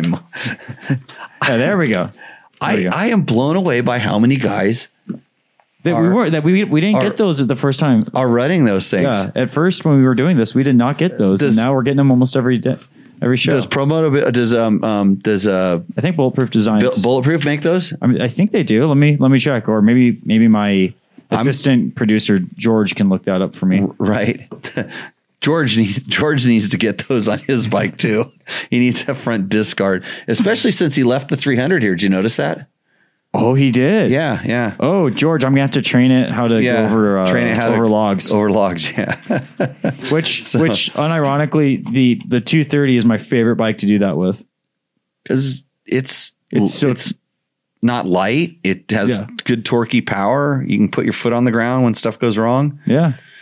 So this is a, a C R F two thirty. Yeah, oh, okay. This thing is a log killer. Log. It's going to replace Lumberjacks one day. Okay, what's our what's our next? Uh, Cody Hines, Moto-Minded X L Pro L E D kit. What's he, what kind of bike are we talking about? It's a mystery. Uh, Husqvarna. It's, I know it's a Husqvarna. The graphics uh, three fifty or five hundred, whatever. three fifty T E. Or five hundred, whatever. Okay, that's great. We like to not know what the bike is. Vortex Oof. E C U, Recluse Slave Cylinder, Molecule Skid Plate, Molecule, molecule. Seat Concepts Full Emission Delete, it looks bigger than a molecule. M X Tech Lucky Kit, M X Tech Tank and Triple Adjuster on Shock, T T Voyager Pro, paired with Moto-Minded Stunt Mount, F M F Titanium four point one, Michelin Moose with G T three thirty-three. That's the Golden Tires. two sixteen M X. Currently I M S four point five. Also have the Cherubies three point two for lighter days. The Cherubies Frame Guard. F A F. Custom Moto-Minded Graphics. Bulletproof Design. Everything. Soon to add the Moto-Minded R M K V three Rally Tower for roadbook navigation. So Cody has a bike that we don't know exactly what it is. I'm looking at the header. I'm guessing four fifty or five hundred. four fifty or five oh one. Have no idea the year, but it looks like the older style front fender to me. So I'm going to guess two thousand fourteen. Don't, I don't know. Uh, he's going to take off some really good parts to put on the rally, the rally kit. I would just bolt a big, big ass ram ball on the front of it and get the ram, ram arm and, and do it that way. And then get, get a bigger tank. If you're going to do rally stuff, get a bigger tank because you can't go far enough with that tank in my rally world. But uh, your rally world may be different. um, he's got the mooses already, so that's good. Is this, it's, it's, a, it's a pretty nice chariot. I think it's okay. It does have a climb sticker on it. It does have a climb sticker on it. These guys are all trying to butter me up like by mm-hmm. by using the sponsors. This is the influence we have over people now. Uh, it's not that it's not that strong. It's it's really well if they're if, willing to devote if, if he okay if he shows up and he he he comes out and he's wearing like some uh, let's say some answer gear or something like that, or mm-hmm. maybe he's wearing some Fast House. Oh, then then it's it's it's then it's there up, with it's, the three wheeler. It's, it's, it's the A C T. It's really upside down. Yeah, but if he is wearing the climb gear, and I I, I would hope he would, he's got you know some of the stickers are matching because I see the Baja Design sticker on oh, the side thing. I see a bulletproof that, design that sticker matches too. There. He's got the bulletproof design everything, but he doesn't have a front disc guard. Oh hey, you know why R J's bike is getting better? It just moved. Video I, submission. Because he did a video submission and yep. he, he did it right. Uh, but the no, he was he was running the Adventure foot pegs on his B D R bike, and I can't tell you how much you. If you notice my five hundreds, they have the big Adventure foot pegs. Well, the, the ones, peg. yeah, the wider peg, like the.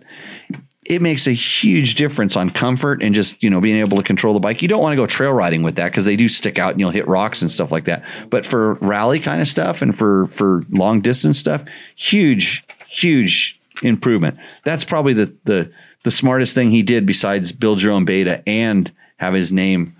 Uh, you know, someplace out there, there's a Beta five hundred R S with my name on it that they built it for Dirt Rider magazine. They they did a build your own beta and they, they built it. It was kind of funny because it was right when I got canned.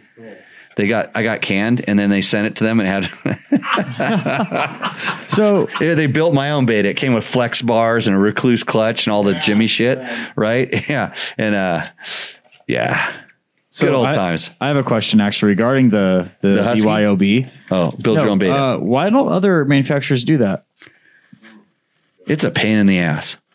It right. is a, it is a, I mean, you, you cause they're, they're actually, they're actually, I'm pretty, I don't know whether they're, I know originally they were done, they were done in Paso Robles at Beta, you know, okay. they, they, when they, they pulled them out of the, out of the crate, mm-hmm. put all the stuff on them, put them back in the crate and shipped it to the dealer. It was done in house. And I don't know if that's still the case. I don't know if dealers do it now or how exactly how it works. I probably have to inquire, mm-hmm. but it was, uh, it, it's a, that's a lot of work. Yeah. And it, you know, if it actually, if it actually starts taking off that program, it turns into a lot, a lot of work. And I don't really think it's a big, um, moneymaker, mm-hmm. uh, on, on their side. Cause you know, they, they probably get a little bit of markup from the things, but have an inventory, all those extra parts and have all that stuff. And the, a lot of times part of that program is to actually pull the suspension off and get the suspension valve, you know, and they, they have somebody in house that does that. So there's, There's a lot to it. I mean, you could set it up that way, but I think bigger manufacturers, they, they're bigger, imp- well, so manufacturers, I call manufacturers, they're importers. Mm-hmm. And they just basically, their job is to get the bikes in here and get them out to the dealers. And then it would be the dealer's job to do that. A dealer should be able to do that kind of a service. Mm-hmm. You know, if you have a good dealer, a good dealer could, should be able to do this. But like those are few and far between. Very few. And then having, you know, I saw someone recommend, a, you know, a, some guy was asking about getting something technical done, and they recommended a, a dealer in Vegas that I've been to before. And I was like, are you kidding me? Like, do you work there? They couldn't, they couldn't sell me a clutch lever because, because I couldn't tell them, not because I couldn't, because I didn't want to confuse them. I wouldn't tell them your make and model. I'm just, get me it for this. And they're like, well, what bike is it for? I'm like, it's for that one. Is it really going on that one? I'm like, well, no, but this, you don't need to know this. And it was like, it turned into more of a discussion about, and then they didn't have it. That was the best part. They didn't have, but they had the power parts one. Oh, they had the one that was ninety-six dollars. And unfortunately I was going on a trip and I probably, wanted, I know of who you speak. Yeah, we an, know. So anodized uh, levers. That it was anodized. Yeah, oh yeah. Yeah. I don't even know what happened to the damn thing. I probably sold it. I try, probably sold it for, because somebody wanted the anodized one. I just wanted to, I just, I just went and got a Rocky Mountain Tusk mm-hmm. replacement one. And that's what I carry. And it's probably still in my fanny pack because I haven't needed it. But hey, if you want to support Dirt Bike Test, click through our link on the website. After you watch the video of me endlessly roosting Trevor Hunter on a Y Z one twenty-five, after you watch that video, then then on the banners and there, click through the Rocky Mountain uh, link, and that's where you can buy your uh, your spare lever, your spare Tusk lever that'll do. Actually, I have those on a lot of our rental bikes because those get broken every once in a while. I have uh, I have those on my this bike. This bike is going to go right. Since he didn't tell us what it was, I have no idea what it is, so it's going to endo. Who, whose bike was it? Did he tell us his name? Yes. Nope. Maybe. That was, I believe. No. Cody Haynes. No, he had the. Logan's confused. Logan, your your performance on tonight's show is like really, it's, it's getting difficult for me. You're not doing drugs, are you? It is Cody Haynes. Cody Haynes? Yeah. Okay. Uh. So Cody, sorry. Next question. Next. Ashley, um, twenty twenty-two three fifty E X C F. Okay, we know, we, we know what it is. A mostly stock, that's good. Mostly stock, that's good. And he loves it. And he loves it. Is that him in the background? I think I think it's a she. It's a she. Yeah. It's Ash. Ash. You said Ashley. Oh, Ash. Ashley. Well, how's she looking? Can we zoom in? uh, it's a little blurry back there. I, I would do that if it was a guy too, by the way. Just to let, let you know. I you don't have. Uh, don't judge. I know. Um, how's the Grindr account going? we're, we're not streaming live there yet, Matt. Why not? Uh, you you need a you, you need to verify your account before verify, we're allowed to yeah. do that. Hey, do you know there's two Dirt Bike Test YouTube pages? I'm the one who discovered this. Yeah, we learned this today. Yeah. We're, it's, you can go subscribe to dirt bike test dot com. Yeah, we have thirteen subscribers over thirteen there. thirteen subscribers. Right. We, we have over sixty people watching right now. That's the one that I manage. Yeah, yeah. yeah. That's the one I'm in charge of. Yeah. See see Here, how good I've been doing. I'll, I'll link it because we can probably we can get those numbers up on that channel. I, don't, don't make it any more confusing than it already is. So... I like the fact that this bike is mostly stock and it looks used and they're probably having a great time riding it. That's what motorcycles are all about. It's on the roost, roost side of the scale. And Logan's busy playing with tape. We just, we, you know what I was thinking about doing is just like taping his mouth and he would hardly know any difference on this show. Logan, Logan, Logan deserves better than that. He deserves better than that. You hey. got You got You got to really start working on your on your your your show notes and prep and things like that, and this board. And he's got to get me an invoice. And he's not getting paid till I get an invoice. Oh, okay. Yeah. Well, yeah, this, I, I, I've given you my invoice. Yeah, and you'll you'll get paid. I like to get paid till Logan gets an invoice. I like to cut. I like to cut checks at the same time. You know. It's like, oh man, Logan, Logan, we we got we, we got to get your invoice made, buddy. Yeah, there's a lot of there's a lot of stuff that needs to get done. Matt had to wash the bikes. Oh no, he didn't. He no. was worried about having to wash the bikes. Uh, it was it was like the eleventh hour, and I thought I had to wash the bikes. Yeah, but r- driving, not riding, driving to my rescue. Right, was Logan. Yeah, driving to the rescue. Uh, so do we have any other? Oh, we have questions on this thing, right? Yeah, here. There is a good chat question I kind of want to get to, though. Okay, bring Lo- it up. So, Logan, if you want to pull up your phone, I did add it. I added it, and it should be the last one. Again, I would like to thank all of our sponsors. If here's here's the thing, like it's funny because my wife actually said, hey, you guys talk a lot about Yamahas now. And is that because Yamaha sponsors you? And she goes, you know, she, she said, she said, cause it, it kind of, she doesn't pay that much attention cause she, you know, she likes the orange ones.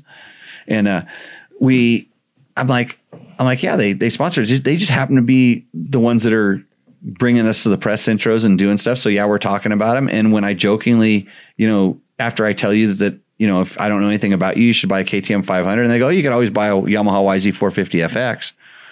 That's, that's the Yamaha. That's the kind of this, this shtick behind it. But you know what else? Did anybody see the, um, the, the new, the new info that dropped about the, the T seven prototype?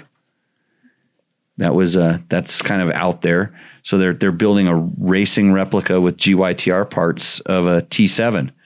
So if you uh, that's that's probably the actually if you want to watch a video this week on the internet, go watch the Pol Torres video on the T seven. It's it's very artsy and it's it's very I call it Spanish um, in the in the production, but the riding that that guy does is phenomenal. It's actually ridiculous. And people are like, hey, Jimmy, why don't you do that on an adventure bike? It's because I'm not a six foot po- four man mountain of muscle with uh, world trials experience. So that's why I don't do it, just in case. So watch the Pol Torres video. George, you should probably link it already on the on the chat room. Assistant producer. Yeah, assistant producer. Oh, wow, Matt. Yeah. good good one. Well, no, he, he is. He he always does a great job of getting the links in the chat. Yeah, Yamaha, Scott Sports. Uh, I wore Scott goggles. That's that's why I could see so clearly while I was roosting Trevor the whole time at the Y Z intro. Uh, Climb. I was wearing Climb gear. And you got made fun of for it, too. Oh, absolutely. They're yeah. like, why are you wearing that gear? Because it looks good and it's functional. And, and I did pocket. had a pocket and I did a I've got you in my pocket episode over on our Instagram channels. Best and ever, and, so, and so when when Don Maeda walked by me and like, you know, did his little snicker, I said, dude, I'm putting my fanny pack on for the next moto and I'm going to go at you. And I didn't have to because when I rode by him, he was laying on the ground kind of face down in the mud. And after that, I said, you look good like that. But I don't know what kind of gear he was wearing, but it wasn't Climb. D D C Sprockets. They, they hooked me up. I'm geared up for the uh, future here.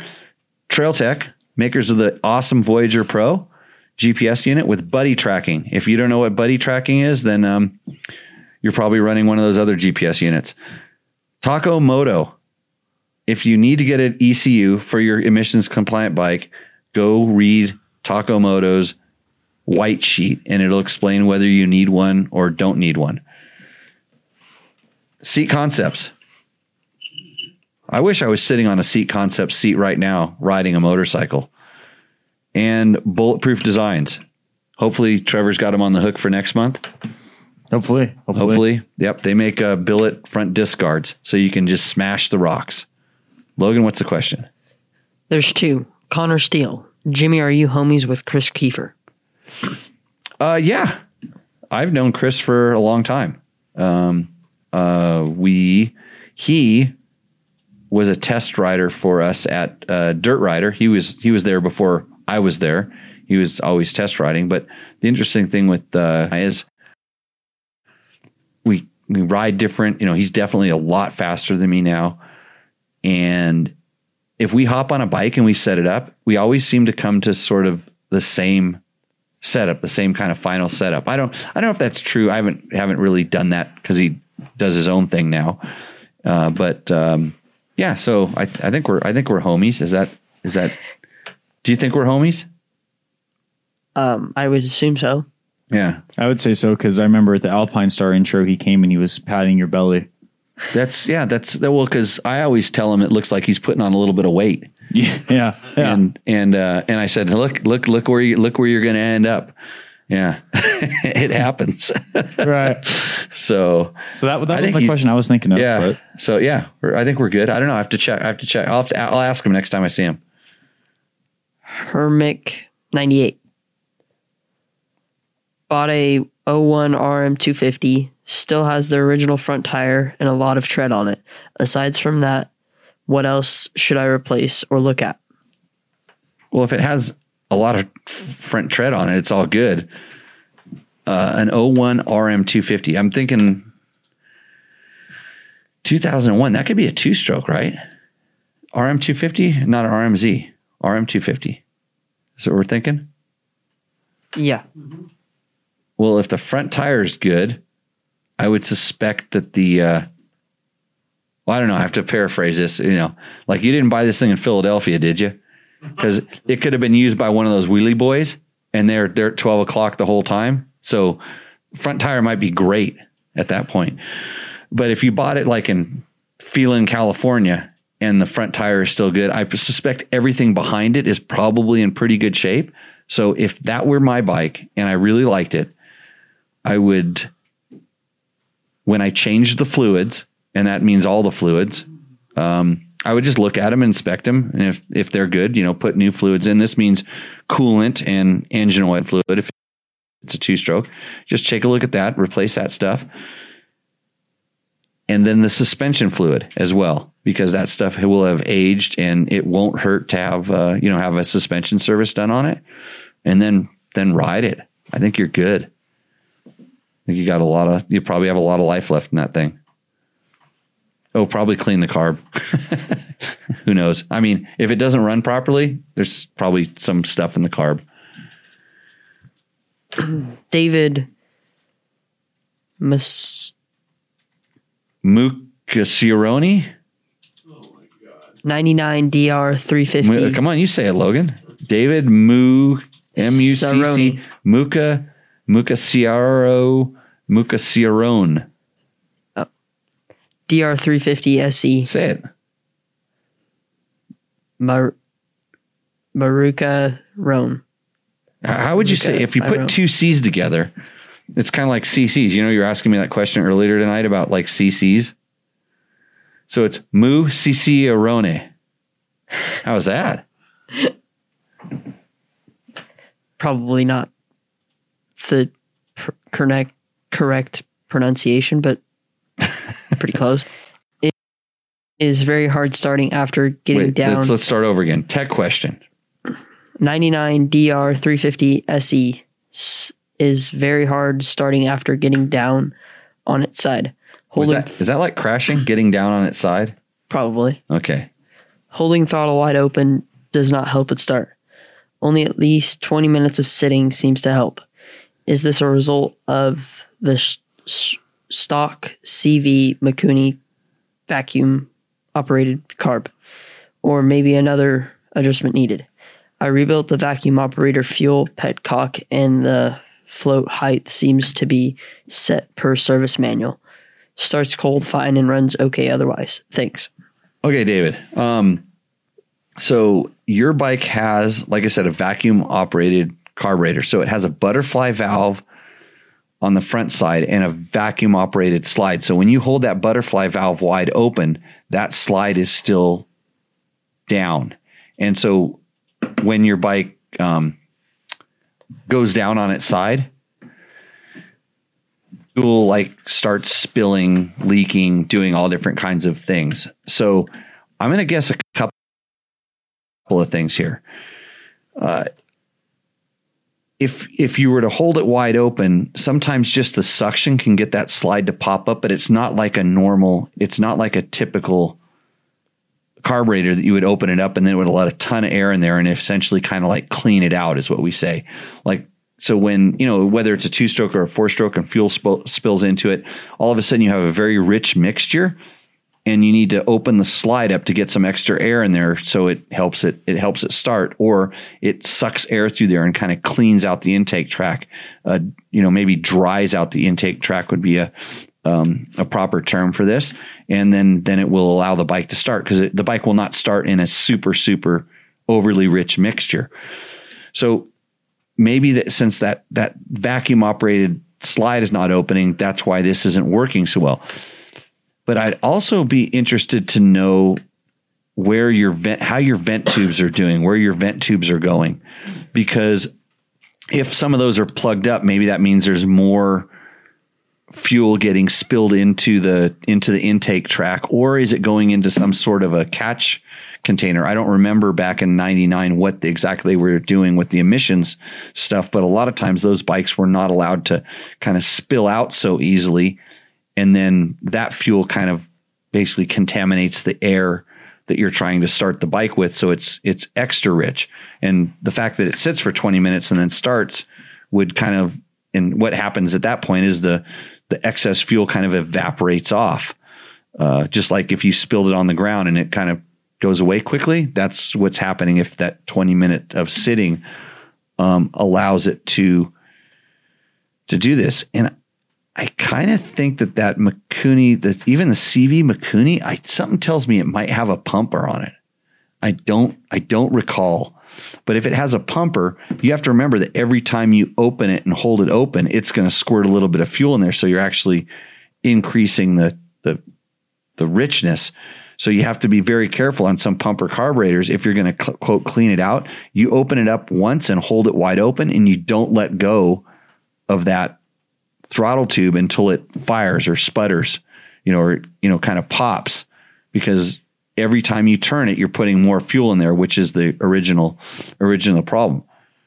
Or you could just stop letting it go down on its side.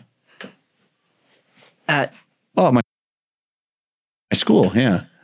Which Matt strategically placed the, uh, oh, he fixed it. The logo used to be covering up on my logo. I spent a lot of time trying to get this coordinated and stuff, but it's really nice.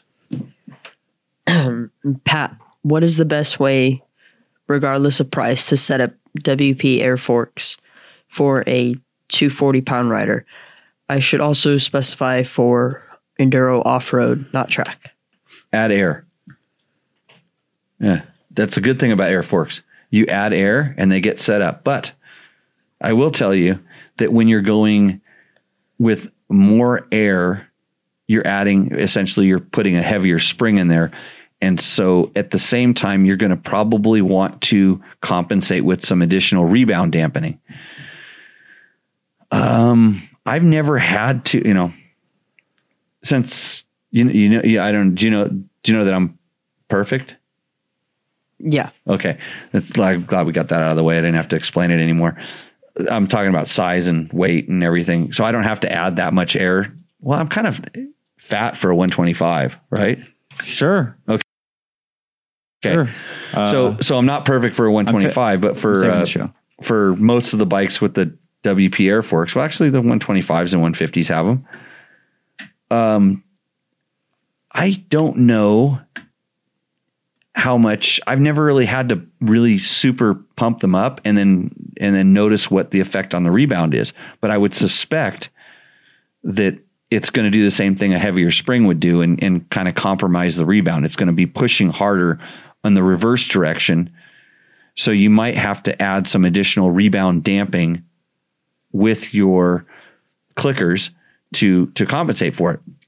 This being said, if you get up near the end of the range, let's say you're you're at twelve out and all of a sudden you find yourself at two or three or four out to get a good feel, or you can't get a good feel on the on the rebound side, I would then start. That's that's when you go to a suspension guy and you say, hey, I'm running this much air pressure and this is this is what I'm feeling. But the first thing is just set it up with the with the um the right air air pressure.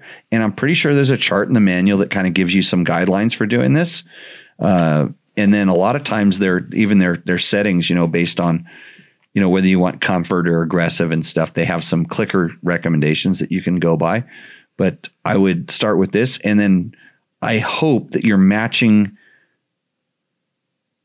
with, you know, a proper spring in the rear, because if your bike is, you know, if you're not getting the right spring, your bike becomes unbalanced. And if it's, you know, squatted low in the rear, even though you can get the very easily get the forks up to the right spring pressure is what we'll call it.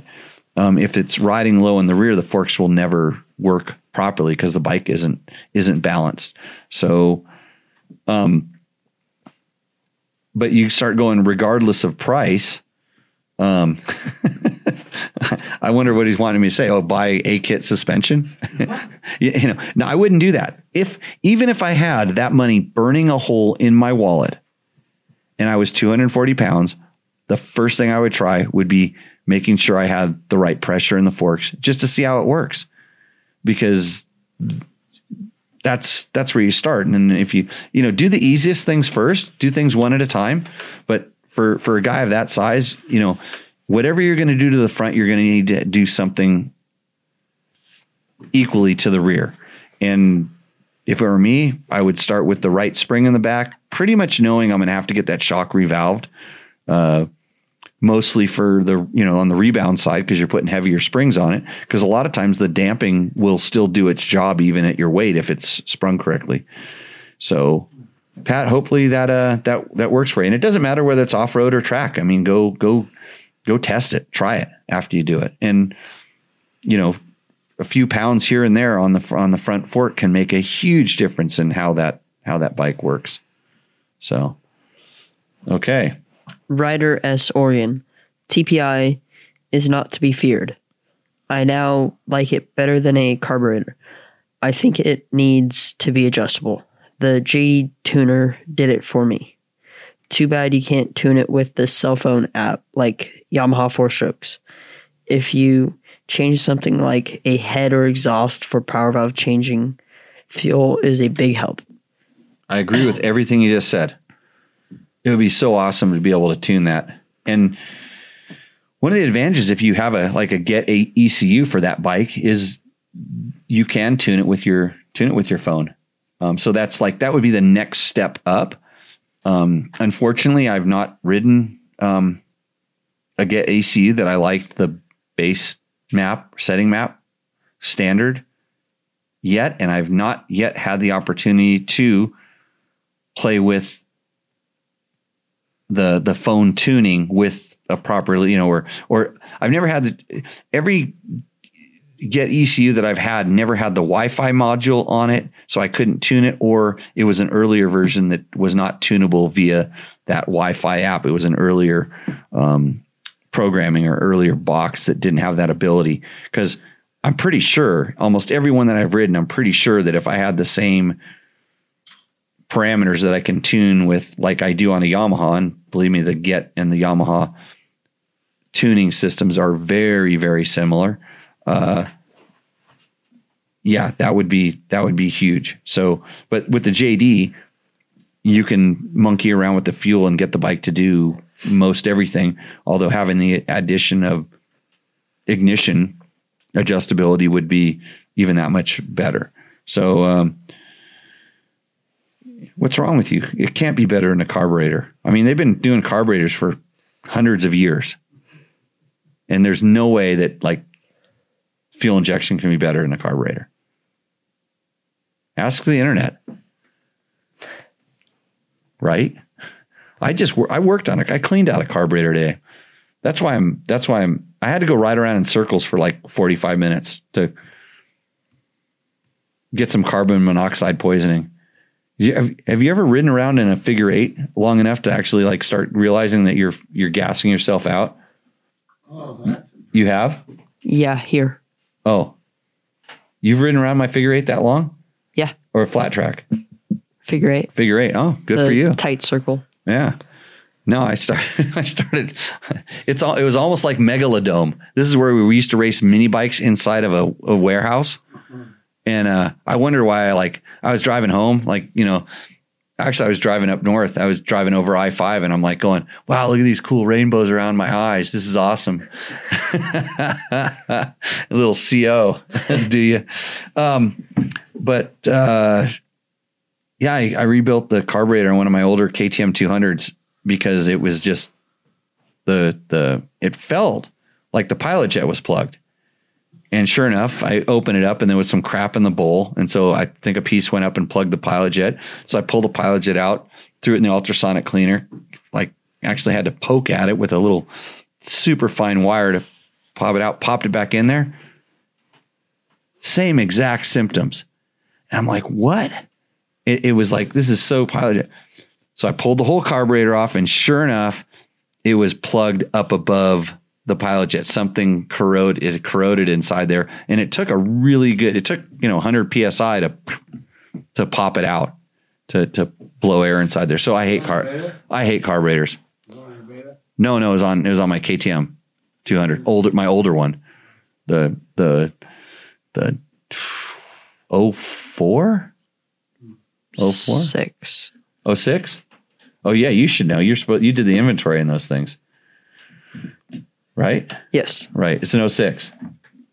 two thousand six K T M two hundred X C. Could be for sale. Send me an email. Next question. Last question. Uh, Jim. Oh, Adam Freeman. Jimmy, I just put in an order for twenty twenty Beta two hundred. Then I stumbled upon your video. Makes me feel good about my decision. Nice video. Well, I can't say that I influenced you, but at least I made you feel better. So, you know, at some point or other, we're, you know, We're trying to do trying to do our good deeds around here. It is a two thousand six. It is a two thousand six. Trevor sent me a picture. He's riding a Beta, and he goes, he goes, I think I really like this bike. And I just I just texted him back. I said, you're ruined now, because everybody's gonna everybody's gonna say that since you're hanging around with me, you just all of a sudden like weird bikes, and because there's no way that a Beta could be a good bike. I mean, come on, it's not a It's not a Honda or a K T M, right? Or Yamaha. Like, so it can't, it can't be good if it's one of those weird ones. So Trevor, you're wrecked. I don't know where you got that idea. Probably I influenced you, I suspect. Influencer. Influencer. Yeah. Maybe we'll get more bikes now that you're influencer status. Uh, Conrad Serrano wants to know if you can take my class with a Kawasaki Versus six fifty with street tires. If you go read the uh, frequently asked questions on jimmy lewis off road dot com, the answer would be no, because we don't let anybody take our class with street tires, because riding on the dirt with street tires is about as stupid as trying to go road racing with knobbies. Just good things are not going to happen. And those are the only things that are connecting you to the ground. And since one of the main things we focus on teaching you is traction, you're just... um throwing a lot of that stuff out the window. So hopefully we'll see. We have rental bikes, by the way. And uh, Robert Stockton, Conrad, I have taken this class. I would say no to the six fifty on street tires. I would highly recommend one renting his five hundreds with proper tires. You'll get way more out of the class, in his honest opinion. Thank you, Robert. It's funny. I almost just said that, didn't I? Yeah, yeah. I wasn't going to offer him a five hundred, though. I was going to offer him a C R F two thirty. Hey, you learned so much on the two thirty. I don't disagree with you at all. Yeah. I, I, I'll do anything that I do on the class, in the class on the C R F two thirty. Mm. And it's, it, it's easier to do. And I can focus more on what I'm doing than worrying about the K T M five hundred, like trying to rip my arms off my sockets or something, right, even right. though we don't let you do that too much. Well, I, I even did some of the hill drills with someone on the back on the two thirty. Oh, so. You rode the dude up the hill? Yeah, yeah. He he was struggling with the, you know, accelerating and go to the top of the hill. Uh, okay, yeah, yeah, yeah. Yeah, so I was like, I threw him on the back and said, and said, watch my throttle, and was showing him, you know, once you go up the hill, you're not accelerating anymore. You're just maintaining like your momentum and your energy. Right. Because he, he kept trying to twist it further as you went up the as hill. As you going up the hill, yeah. And he realized that like when traction disappears, so does speed. Mm-hmm, mm-hmm. Yeah. It's funny, yeah. But you just turn the throttle, get over the back and gas it. Yeah, yeah. It works yeah. great in the sand when you get it over the back works. And gas it. I know. Especially from a standstill. We've been trying to teach that technique for a long time. I know, I know. Bob Sanfelipe of Bob says, I switched to a Beta and Jimmy did it. Uh-huh. Bob, you used to be Blue Crew. Right. You could be riding a brand new Y Z one twenty-five. You should be. Actually, you should buy one right now for your kid, because he's going to be bigger than you pretty soon, and he should start on a Y Z one twenty-five. Or he should buy one for me, just because... Yeah, well, you could break it in, yeah, and then I can yeah. make sure it's maintained properly. Yes. I'm so, better. I'm better. My wife rides a C R F two thirty. See, Bob, he's he's, he's on the program. Yeah. He got all, got, he's got all the things. two thirty so, life.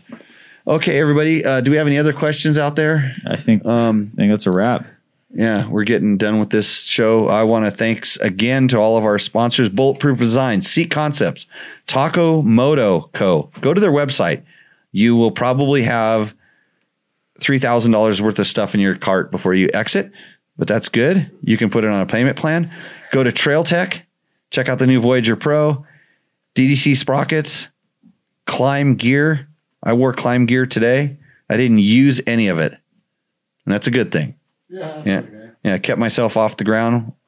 Uh, Scott Sports, makers of fine goggles, and then Yamaha, who has brand new Y Zs and uh, two stroke and four stroke.